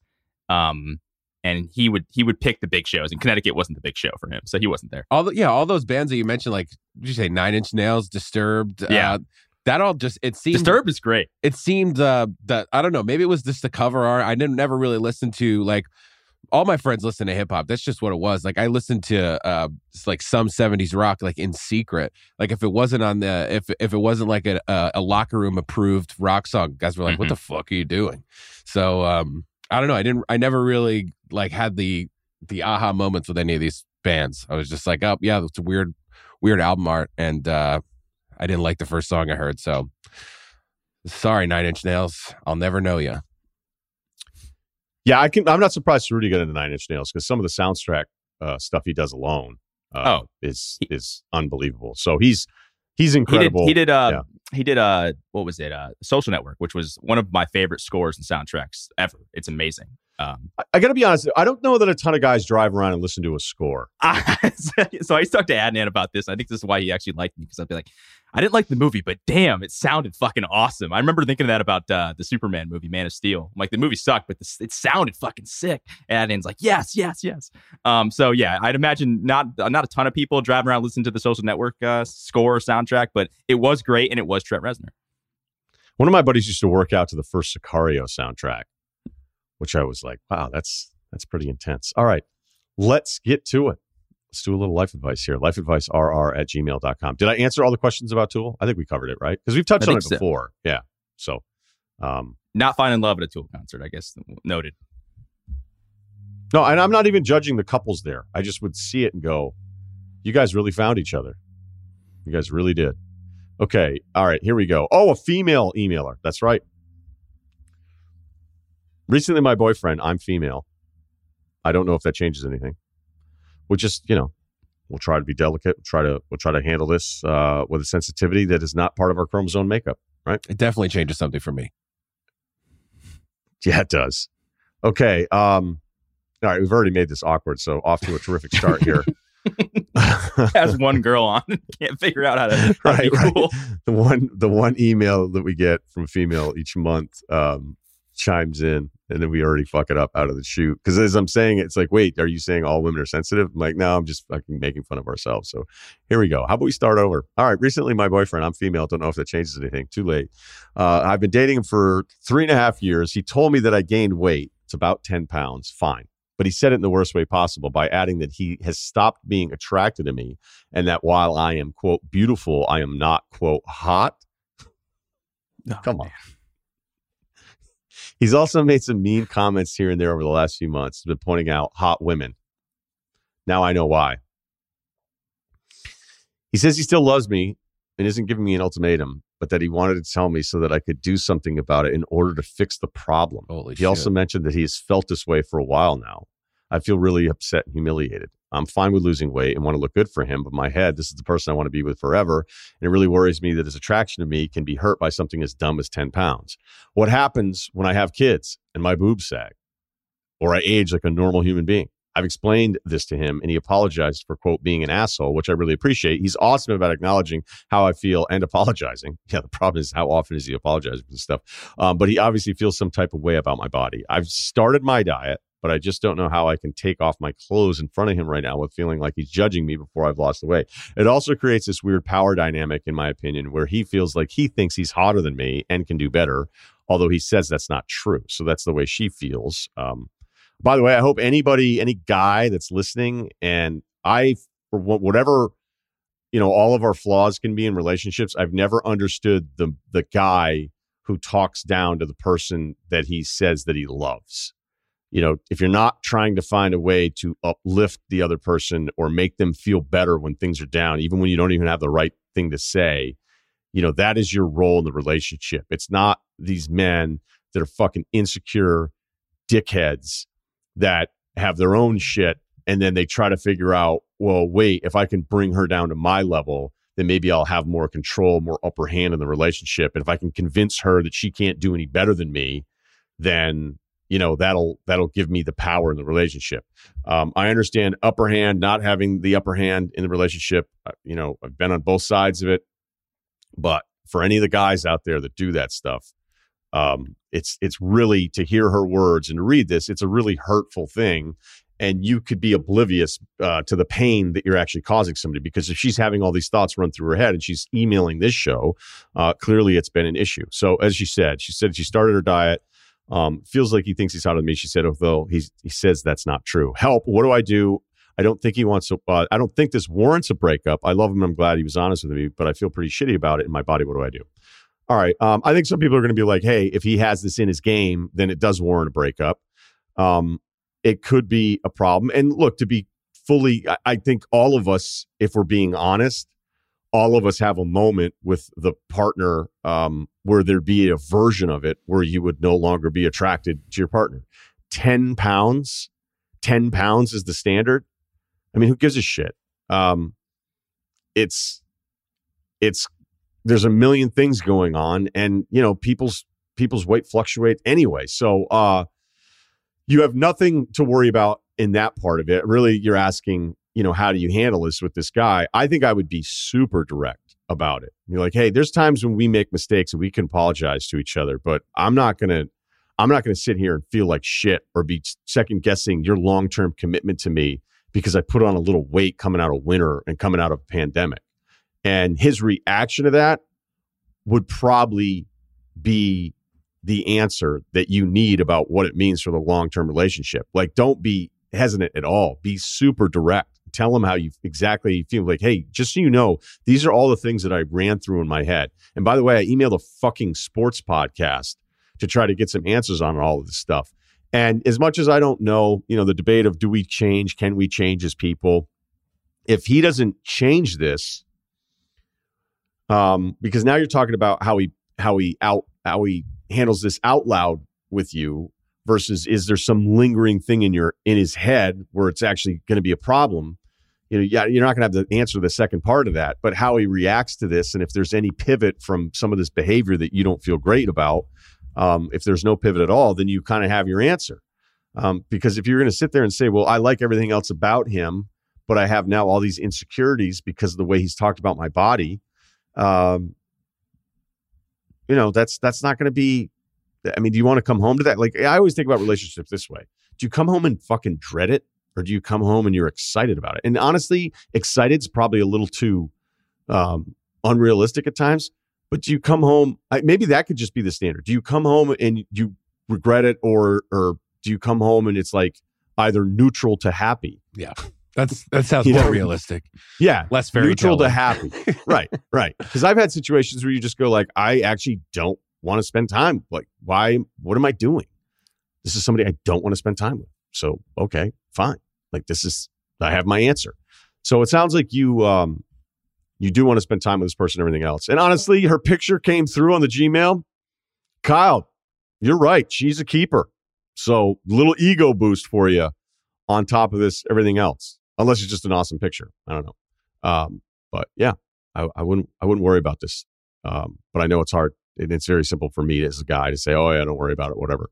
Um, but that's a pretty tough standard if he's getting on your case about putting on ten pounds. Um, but some guys are real weird and get and can be dicks about it. Um, all right, I don't know, Kyle. Anything else? Uh, just that you know when I when I take the notes for this, just in case we say a name or say something we really shouldn't have, I always put like a life advice number one, and then the little thing like life advice number one. Uh, guy at the speaker with a, a guy at the gym with a speaker. This one I just wrote life advice number one. Boyfriend is mean. And I think that's what it comes down to. I think he might be a mean person. I'm not sure why. Like there are some guys that do this. I don't think it's the old school way of being in a relationship. I don't know if those guys read like a, a chapter in the game and like tattooed on it on him or something and really take it seriously. But it's just that's not how we that's not how most people operate. And I mean most guys would have the sense to even if it's even if like you know maybe you put on 40 pounds and it is bothering him, there's just a you don't do that. Like there's just like eh, you know there's there's definitely ways to like make it about us and we're gonna get healthier or whatever just to be like i'm not attracted to you anymore because you're you know heavier than you were when we started dating that's just i mean i guess you could eh, it's good that he's no it's not it's not good but like he's being direct but it just means he's got no he's not thinking he's not he's not thinking so i don't i think you should probably leave him maybe cheat on him i'm kidding just leave him um Well, you do have her email now, Kyle. So who knows? we'll talk What's up? Look out. Um, I think everything Kyle said was right, and it's it's it is important to be honest in relationships. Though, like if if you know, be honest about your feelings. Like if you are feeling a certain way, let the other person know. And honestly, in in the case of like weight or appearance, or even just like you know, if you're if if you're slipping, if you're being lazy or something at work, and your and your significant other notices that. I, I would want my significant other to call me on that stuff, and I think we do in my relationship with, with my wife Maddie. Um, but Kyle hit it on the nail on the head. That like there's a there's a line between being honest and keeping someone in check and just being fucking a dick and being mean. And I think you know I I, I kind of understood. Okay, like maybe he's just he wants the best for her and he's trying to say, hey, like you know maybe you're slipping a little bit. I just want to let you know. But like the thing that kind of flipped me to like this guy's kind of a tool is he's sitting there talking about how other girls are hot like in front of you. Like that to me, that's not that's not helping the situation. That's just him being a dick right into your face. So um while I understand like in relationship that you have to be honest, and I think that's healthy. There's a there's a very fine line between being a dick and being honest and trying to you know prop up your partner. I don't think that's what he's doing to you. And I'm not going to sit here and tell you to break up with him, but there's a lot of shit I feel like that you guys got to work out if that's the case. If he's so comfortable going to you and being that mean to you, Yeah, because you're in a relation like you know, I the Bachelor's on sometimes in my uh in the background of my house. I'm doing a puzzle or something. She's watching The Bachelor, or I can't even remember if that's the show. But sometimes like girls are just like, it's very important. uh, or guys even it's like you know it's very important like bodies we have to be you know bodies are really important to me we have but like yeah that's when you're starting out but if you're you know three years into a relationship that's now your problem guy. It's not necessarily it's your problem to deal with it not to just make it her problem and then walk away like hope hope you don't cry for the rest of your life. Like now it's your problem. If if like if being physically attractive is important and i think it is all important but like in the beginning you get to like you know you get to decide what you're going to do but now you're three years in a relationship. If you want to stay with her it's not just you don't just lay that at her feet. Like you got to worry worry about it pal. Like it's not like you can't just say yeah i'm i'm not into this anymore really but still love you and like you know see you for dinner. You can't just like lay that at her feet. That's like that's something you're gonna have to deal with. It sounds like he hasn't even really dealt with it. He just kind of said it and walked away. So that's just a red flag. Were you ever mean to your girlfriends, Kyle? no. I don't think so no, you know, I've go I've said some stuff in a fight that I was like, wow, I I could be good at this if I wanted to, but I'm sorry, really sorry about that. I won't say that again. But You're just quick. You had the takes. You're yeah, ready to go. I was always the uglier one in the relationship too. Like, you know, dude, I date eight, eight to tens. I was always the I was always the uglier one. Eight to tens, Poughkeepsie tens, Kyle. Hey, man, I haven't had a ton of girlfriends. I pick and choose them, and sometimes they've been absolutely awful because of because of the uh because of the personality part of it. But you know, the last well, run the last four girlfriends have been pretty and awesome. They've been pretty awesome, if I say so myself. So, but I've always been the ugly Cal- one. Cal's so I've, it. I've never Yeah. been. I've never been uh, the one who had to like say anything or even thought about Has saying it- anything. Has anyone asked you to shave off a few lbs? No, actually, no. Actually, no. I think. I think I'd probably make a joke about myself. Or like, no, what are you talking about? It's like, oh, good, great. I'm glad I could continue being me. I mean, look, we had Willie Colon on a couple of weeks ago, and he said he weighed four thirty six. Is that what was that the number? Something big. Some, and yeah. then he asked his wife, and his wife's like, "I don't know, you still look sexy to me," you know. And, and Willie Colon's obviously a huge guy. She's going to carry 436, perhaps a little differently than most of us would, but still 436 is fucking huge. Um, I think there's also like a part of this conversation where guys are just going, "Hey, there's still a number. There's still a number." But th- I don't think any of this equates to the email. We're talking about 10 pounds, and the more I think about it, we're talking about a boyfriend that said, "You're not hot." Now, the thing is, is like I, I if I am anything, I am a pragmatist. Okay, if anybody had to describe me in my whole way of looking at things, be like, you know what? First and foremost, he's just a pragmatist about everything. Like if I had daughters and one came home and was crying because she said that she's not pretty enough, and then I'd say, whatever, you know, through the eyes of caring about your daughter, you would see it in a, you know, the lens would be skewed. But I feel like I'd be going, well, you're not the prettiest girl in your class, Stacy. I don't know if my daughter would be named Stacy, but you know, like I I think I'd just be because if you were your girlfriend, I mean, it's the same thing as somebody saying like Ja Morant, and I'd go, he's awesome, but he's not the best point guard in the NBA. Like, let's not lose our minds about this right now. Um, so I, I don't, you're I not don't negative. Think, you're a realist. yeah, I don't think I would have a girlfriend ever say like, "Hey, am I the hottest girl you've ever seen?" And I would go, "Well, that's ridiculous. There's three billion people on your side of things, three plus billion. I think it's fun to You say know? yes to that question. Like, now what? Yeah, you are. I just What else you That's got? my. I couldn't do it. It's like going on first take and making up shit. I couldn't sit there in a relationship and go, "You are the single hottest person I've ever seen in my entire life," because I'd be like, "Well, now you know I lie, so why why would I do that?" But he wasn't asked the question. He wasn't posed any of these things. He went out of his way to say, "Hey, you're not hot. You're beautiful, but you're not hot."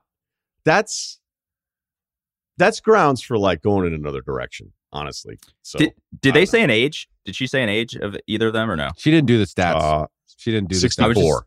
I'd just be interested if this was like somebody in their like early 20s or somebody in their like 30s. I don't know. Because I think Look, I'm telling you, her picture, she's she's really cute.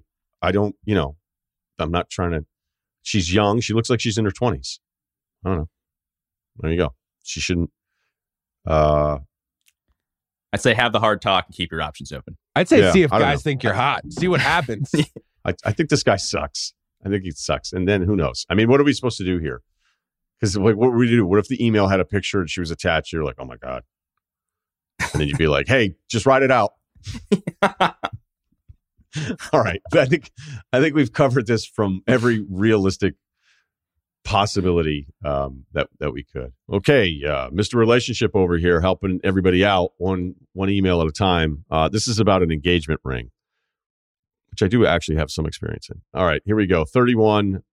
male living in Northern California. Plan on popping the question next fall to my girlfriend of about four years. My main goal of the proposal is I have to. Uh, the main goal of the proposal is it to have it be a complete surprise. And because of that, I'm having somewhat of a difficult time figuring out what to do about the engagement ring. The topic came up randomly a few weeks ago, and she was talking about how she has no idea what she would even want whenever that time came a diamond, alternative stone, something completely unique, basically no clue at all. Basically, her point was that she she wouldn't know until she shopped around to get an idea exactly what she wanted. Totally fine, but that severely limits what I would be comfortable picking out. I know the common thing people do is go pick out a ring together before the engagement. I hate that idea because it just feels weird to go buy a ring and then say, "All right, now I'll wait for your proposal." Uh, wink, wink. Uh, I'm sure someone would suggest just go shopping, but main goal for me is to be a surprise. So that's out of the question. Here's a couple scenarios I thought of where I would want all of your guys' advice. Do I get a fake ring that's super cheap but still looks real enough to pass in photos for the time being? No, Absolutely not. Yeah. absolutely not. Because she's to have a idea. fake ring, and then it's two weeks later, she's like, "Hey, I'm engaged," and every fucking person, well, female, is going to say, "Let me see the ring," and then their first impression of the ring is going to be something she's not wearing or whatever. So that's out. Do I have her sister's friends try to sneakily get a better idea what she wants and take a stab at getting something she might like, and then make sure I'm getting from a place, uh, getting info from a place that will allow, or getting the ring from a place that will allow an exchange if she ends up hating it? I've seen this uh, as a recommended option, so it seems like it's a common thing. Okay. Uh, he also said, "I love you." Very Okay. Yeah. All right. What to do here? Okay. Uh, think of it first of all this way. All right. Imagine if the tradition was if women had to buy us fancy watches. All right. If we had, they had to get us Rolexes. Good luck right now. Secondary market is okay. I mean, just imagine if the women listening to this, if in your 20s and you're with a guy that you really liked and it's been two or three years and you know he's the one, but tradition says that you have to spend like $20,000 on a Rolex. And oh, by the way, make it a fucking surprise. Uh, and if it wasn't a Rolex, maybe it's an AP, maybe it's uh, a higher end Panerai, you know, maybe it's it's something Not where- a fossil. It's yeah, no no disrespect to any of the fossil line or Had many a fossil watch growing up. Yeah, but Citizen. it, it just tradition says this has to sting a little bit financially, and you have to stress about how are you going to pay for this. You know, again, Rolex is vary in price, um, but secondary market everything's nuts. So let's say twenty grand for a decent one. Oh, and by the way, and this is for the guys, she buys you that watch, and you're like, ugh, she got the yellow gold two tone. like, what is this? What are we under 40 millimeters on this? Like, what is this? okay. And then you're supposed to wear it and be psyched all the time. You wouldn't be. There'd always be this lingering thing if you didn't exactly get what you want. So I still think the most important thing is, like you were saying here, figuring out a way to get the thing she wants, but that you still want to make it a surprise. So I've thought about this email. I've thought about it. Um, because, you know, I've had some experience with this, both having the ring and then also not having it. Um, I think there's a way to do this. Okay. You said that she has, um, didn't he say friends and sisters in here? Mhm. Okay. So that's good. You're going to marry somebody who has friends. It's always, it's a different email topic we'll get into maybe some other time. But, uh, I, I, I thought this out. All right, here's the plan. So whether it's the sisters, whether it's the friends, get yourself in a group situation where you end up at a mall, but a higher end mall. All right, maybe there's a Tiffany's or something like that. Okay, and you have one of the girls who's her friend. Okay, you and her have already talked, and the plan is is this. And don't take too long with this because there's always a couple bad actors in the group. So maybe keeping the group smaller is better because there's always going to be somebody that's just bad at this shit. They, they get weird and they have anxiety. I remember like pledging and the brothers would be lying to us about something and then everybody always wanted to be involved in the thing that they were lying to us about and then the more people more more ingredients you threw in the fucking pot there'd be a couple guys who'd be like wait none of this is real. This guy's the worst actor i've ever seen. This this is bullshit. So all right that part is important because you got to have some people you can trust here. If if one of them is single I think you go, you're at the counter, you pretend you're having a miserable time. They're like, let's just go into Tiffany's, whatever. We just want to be in there. Maybe she has a return, or maybe she's going to have something where she's like, hey, can I get this serviced or whatever? And then you slowly kind of magically mosey over to some of the engagement rings. You start looking at them. And it actually could be a cool moment for you and your future wife where you're looking at each other because clearly you've been together four years. You've talked about being together. You're looking at her, she's looking at you. and you're just like, yeah, whatever. Like, look at them. I, you know, I don't care. Maybe I'll just go to the other room. Like, you know, and it's not you being dismissive of getting engaged, but now she is looking at stuff with her friend, all right, in a way that seems completely um Organic. unpre- you know, yeah, yeah, it's yeah, exactly, Kyle. Perfect, perfect. A very organic setting where it just it kind of happened, even though it's a bit more choreographed than that. All right. And in that time, the friends, the sisters, whoever, a couple of the other girls, they start getting an eye of what she likes. Now, I'm not saying then you have to go back two days later and ruin your down payment on a house at a on at Tiffany's, which is always a nice part of the tradition. It's like, hey, do you want somewhere to live? No, my friend has a hot ring, and I want to also have an awesome ring. It's like, okay, cool, we're gonna rent for five more years. Like this fucking tradition's awesome. Um, Just tell your dad to get ready with that wedding payment. Right, right. So I, I think there is a way to do this, um, but you just have to have people that you can trust in the mix, other than just saying, all right, this feels probably elaborate to some, other than just saying, hey, to her friend, can you go and shop for rings with her out of nowhere? Because if that happens, or maybe she can pull the, hey, we ended up going to Tiffany's because I went to get something serviced, you know, a bracelet or whatever. And, uh, or just any jeweler. I mean, it doesn't have to be there, but there there can be a way that you could do this, whether you're a part of it or not a part of it. I know people are going to argue about that whole thing. I'm just telling you, there's a way to do it without it being so obvious. Where her friend is saying, "Hey, let's go to the local jewelers and see what you would like for engagement rings," because then that's going to distract, uh, detract, I should say, from the surprise element that you are so determined to pull off. Which I also kind of respect that you're trying to figure out that element. I guess. Yeah, I respect that too. I always thought like I've I've ruined every Christmas gift for a significant other for the last two three years.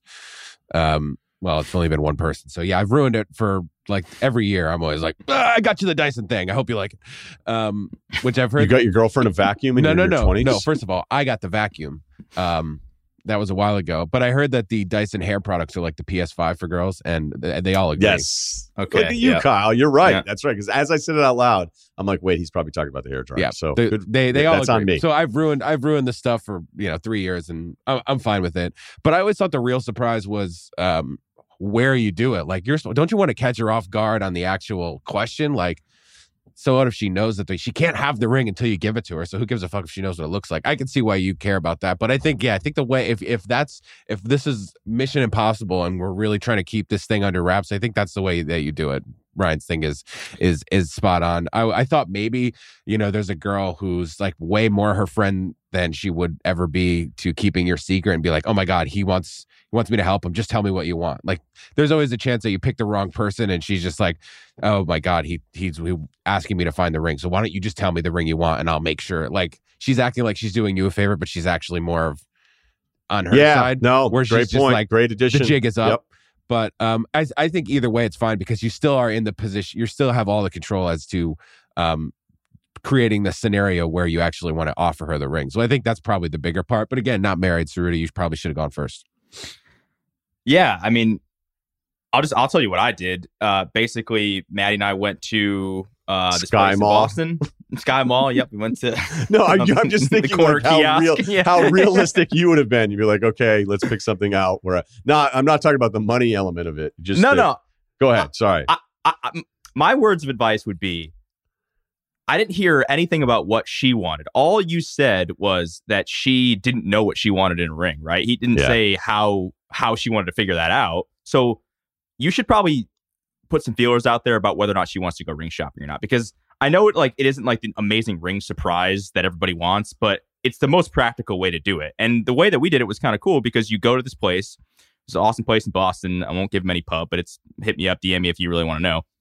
And you know, you look at a bunch of different settings, um, a bunch of different things, and you basically make a list of like things that she likes, right? She didn't tell me exactly the ring that she wanted, but like, you know, she's like, oh, I like the rose gold, or I like this setting, I like this style of, I like these couple styles of of rocks. And then what you do is you buy the ring and you buy the diamond separate. They put it together and they mail it to you. So you're basically building this ring. Um, like so I felt like I had some say. It's basically build a bear for rings. Exactly. Girls love Build a Bear. Um, and and Kyle's right. It really is more about the setting, I think, than it is the ring. Like, and and here's the thing: if she doesn't like the ring, and you just because you wanted to like you know go wild card and do this thing organically, that's gonna be a bummer. Like it's gonna be a pretty big bummer when she looks at it. It's like, oh my god, you got me an oval ring. Like why would you? Why? You know, she's never gonna say that because, but you know, you'll see the disappointment in her face, and it's gonna kind of ruin the moment. So I would ask her if she wants to go ring shopping first, because again, it's not all about you in the situation. I know that you have your plan, you want to do this, but the surprise is what Kyle said: the timing of it, where you do it, getting her family and friends involved, like the the, the Instagram post afterwards. All that stuff is still really cool, even if you don't completely um, pick out the ring 100% by yourself. Uh, yeah. See, I knew you were going to be so practical about it. This guy cares about the surprise, so we can't lose focus of what the email is. He cares about the surprise. Now, when he said like, I don't know if I go non-traditional or something else, I would just get rid of all that stuff because I still think the diamond that you know was done right is going to be the winner in all of this. Because unless you, I mean, you better get total clearance from somebody who's like, actually, she doesn't want a diamond. She wants to go non-traditional stone. She wants something completely. she wants different. a black wedding ring Yeah. too. right yeah yeah you know so that like i don't know i don't know what to do with you on that one and yeah i agree Ceruti. like you i just knew that you and your wife would be super practical about it not worry about the surprise but this guy wants to pull off the surprise so he's going to have to figure out some moves here on the chessboard I, I, just think about like your scenario. I'm like, when is the last time like four or five people went to a mall together? Like it's just, it just, it, it, it seems sketchy to me to begin with. Like, I, you know what I mean? Like, I don't think there's any way to do this sort of naturally. Um, other than you know, why don't you just why don't you just ask her a couple like just because you ask her a couple questions about what she might like doesn't mean that she knows what ring you're buying her. It's like it's like when you're talking about like wedding dresses and stuff, and you're like, oh, is it poofy or is it not poofy? Like you can give a couple details and still be surprised by what the bride looks like. So I would say it's okay to ask her a couple of questions and then make the guess from there. But don't go in blind. Just don't do that because it's a terrible idea. uh, you, you don't think people go to the mall anymore you just I don't. there's- I, No. I think it matters where you live, probably. As, if the as mall's groups of people. upper echelon, maybe though. I don't know. Can me a fucking mall run I, I, Melting know, I know you and Bushman, you loved your mall trips back in the day. I, well we were West Hartford we didn't have a lot of options we get to the point where bushman and i were going to the mall and not doing it you we just we mall would be like, rats, dude. Be like, you just want to go to the mall? Be like, yeah, let's go. We walk around. I'd already, I already bought every sneaker I could have possibly bought. There was nothing at Nordstrom for me anymore. Um, that Nordstrom didn't do it for me. Although Hunish Jeweler, there you go. Ask, ask them. There's a little shout out to those guys. Yeah. So they're back in uh, Boston and in Connecticut. And So- New York. But hey, look at this. Poughkeepsie, Look at Galleria. this. All right. So we're, we're giving them. I, I'm pretty sure. All right, here's right the deal. You're going to the Poughkeepsie Galleria melting pot. Just kidding, it's closed. But just you know, there's there's a there's a there might, there might be a fun, exciting restaurant that you could be yeah, like, why not a cheesecake? You can't do a cheesecake thing and then kind of mosey over and be like, oh, I have to return something. And then, you know, it's one or two of her friends. And then you kind of, you know, I don't know what your acting chops are, but you could be like, oh my God, uh, you guys are looking at rings. Okay. Okay, ladies. Take it easy. right. And then, you know, you get a little info from them after they do a little window shopping and the the ruse is over. And then it can be a great story. You can tell at your rehearsal. Yeah, somebody will tell Friday. that story for sure. Yeah. Like, remember when we went ring shopping? You didn't know you were going ring shopping? And then some other guy would be like, Are these the only are these the only memories they have?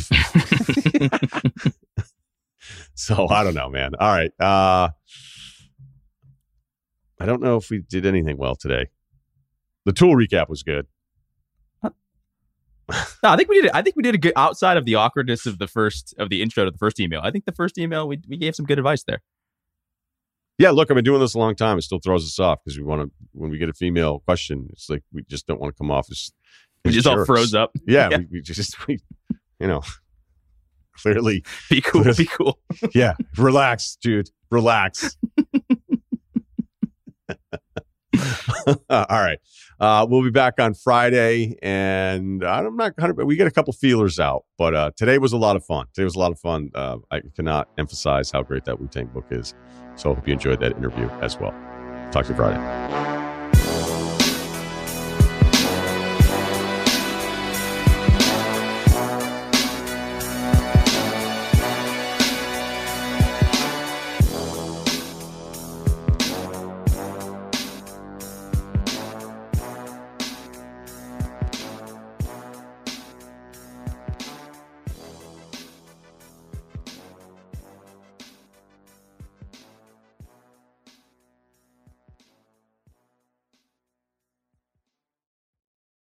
This episode is brought to you by 20th Century Studios' Kingdom of the Planet of the Apes. As a ruthless king builds his empire at the expense of the remaining human race, a young ape will fight for the future of apes and humans alike.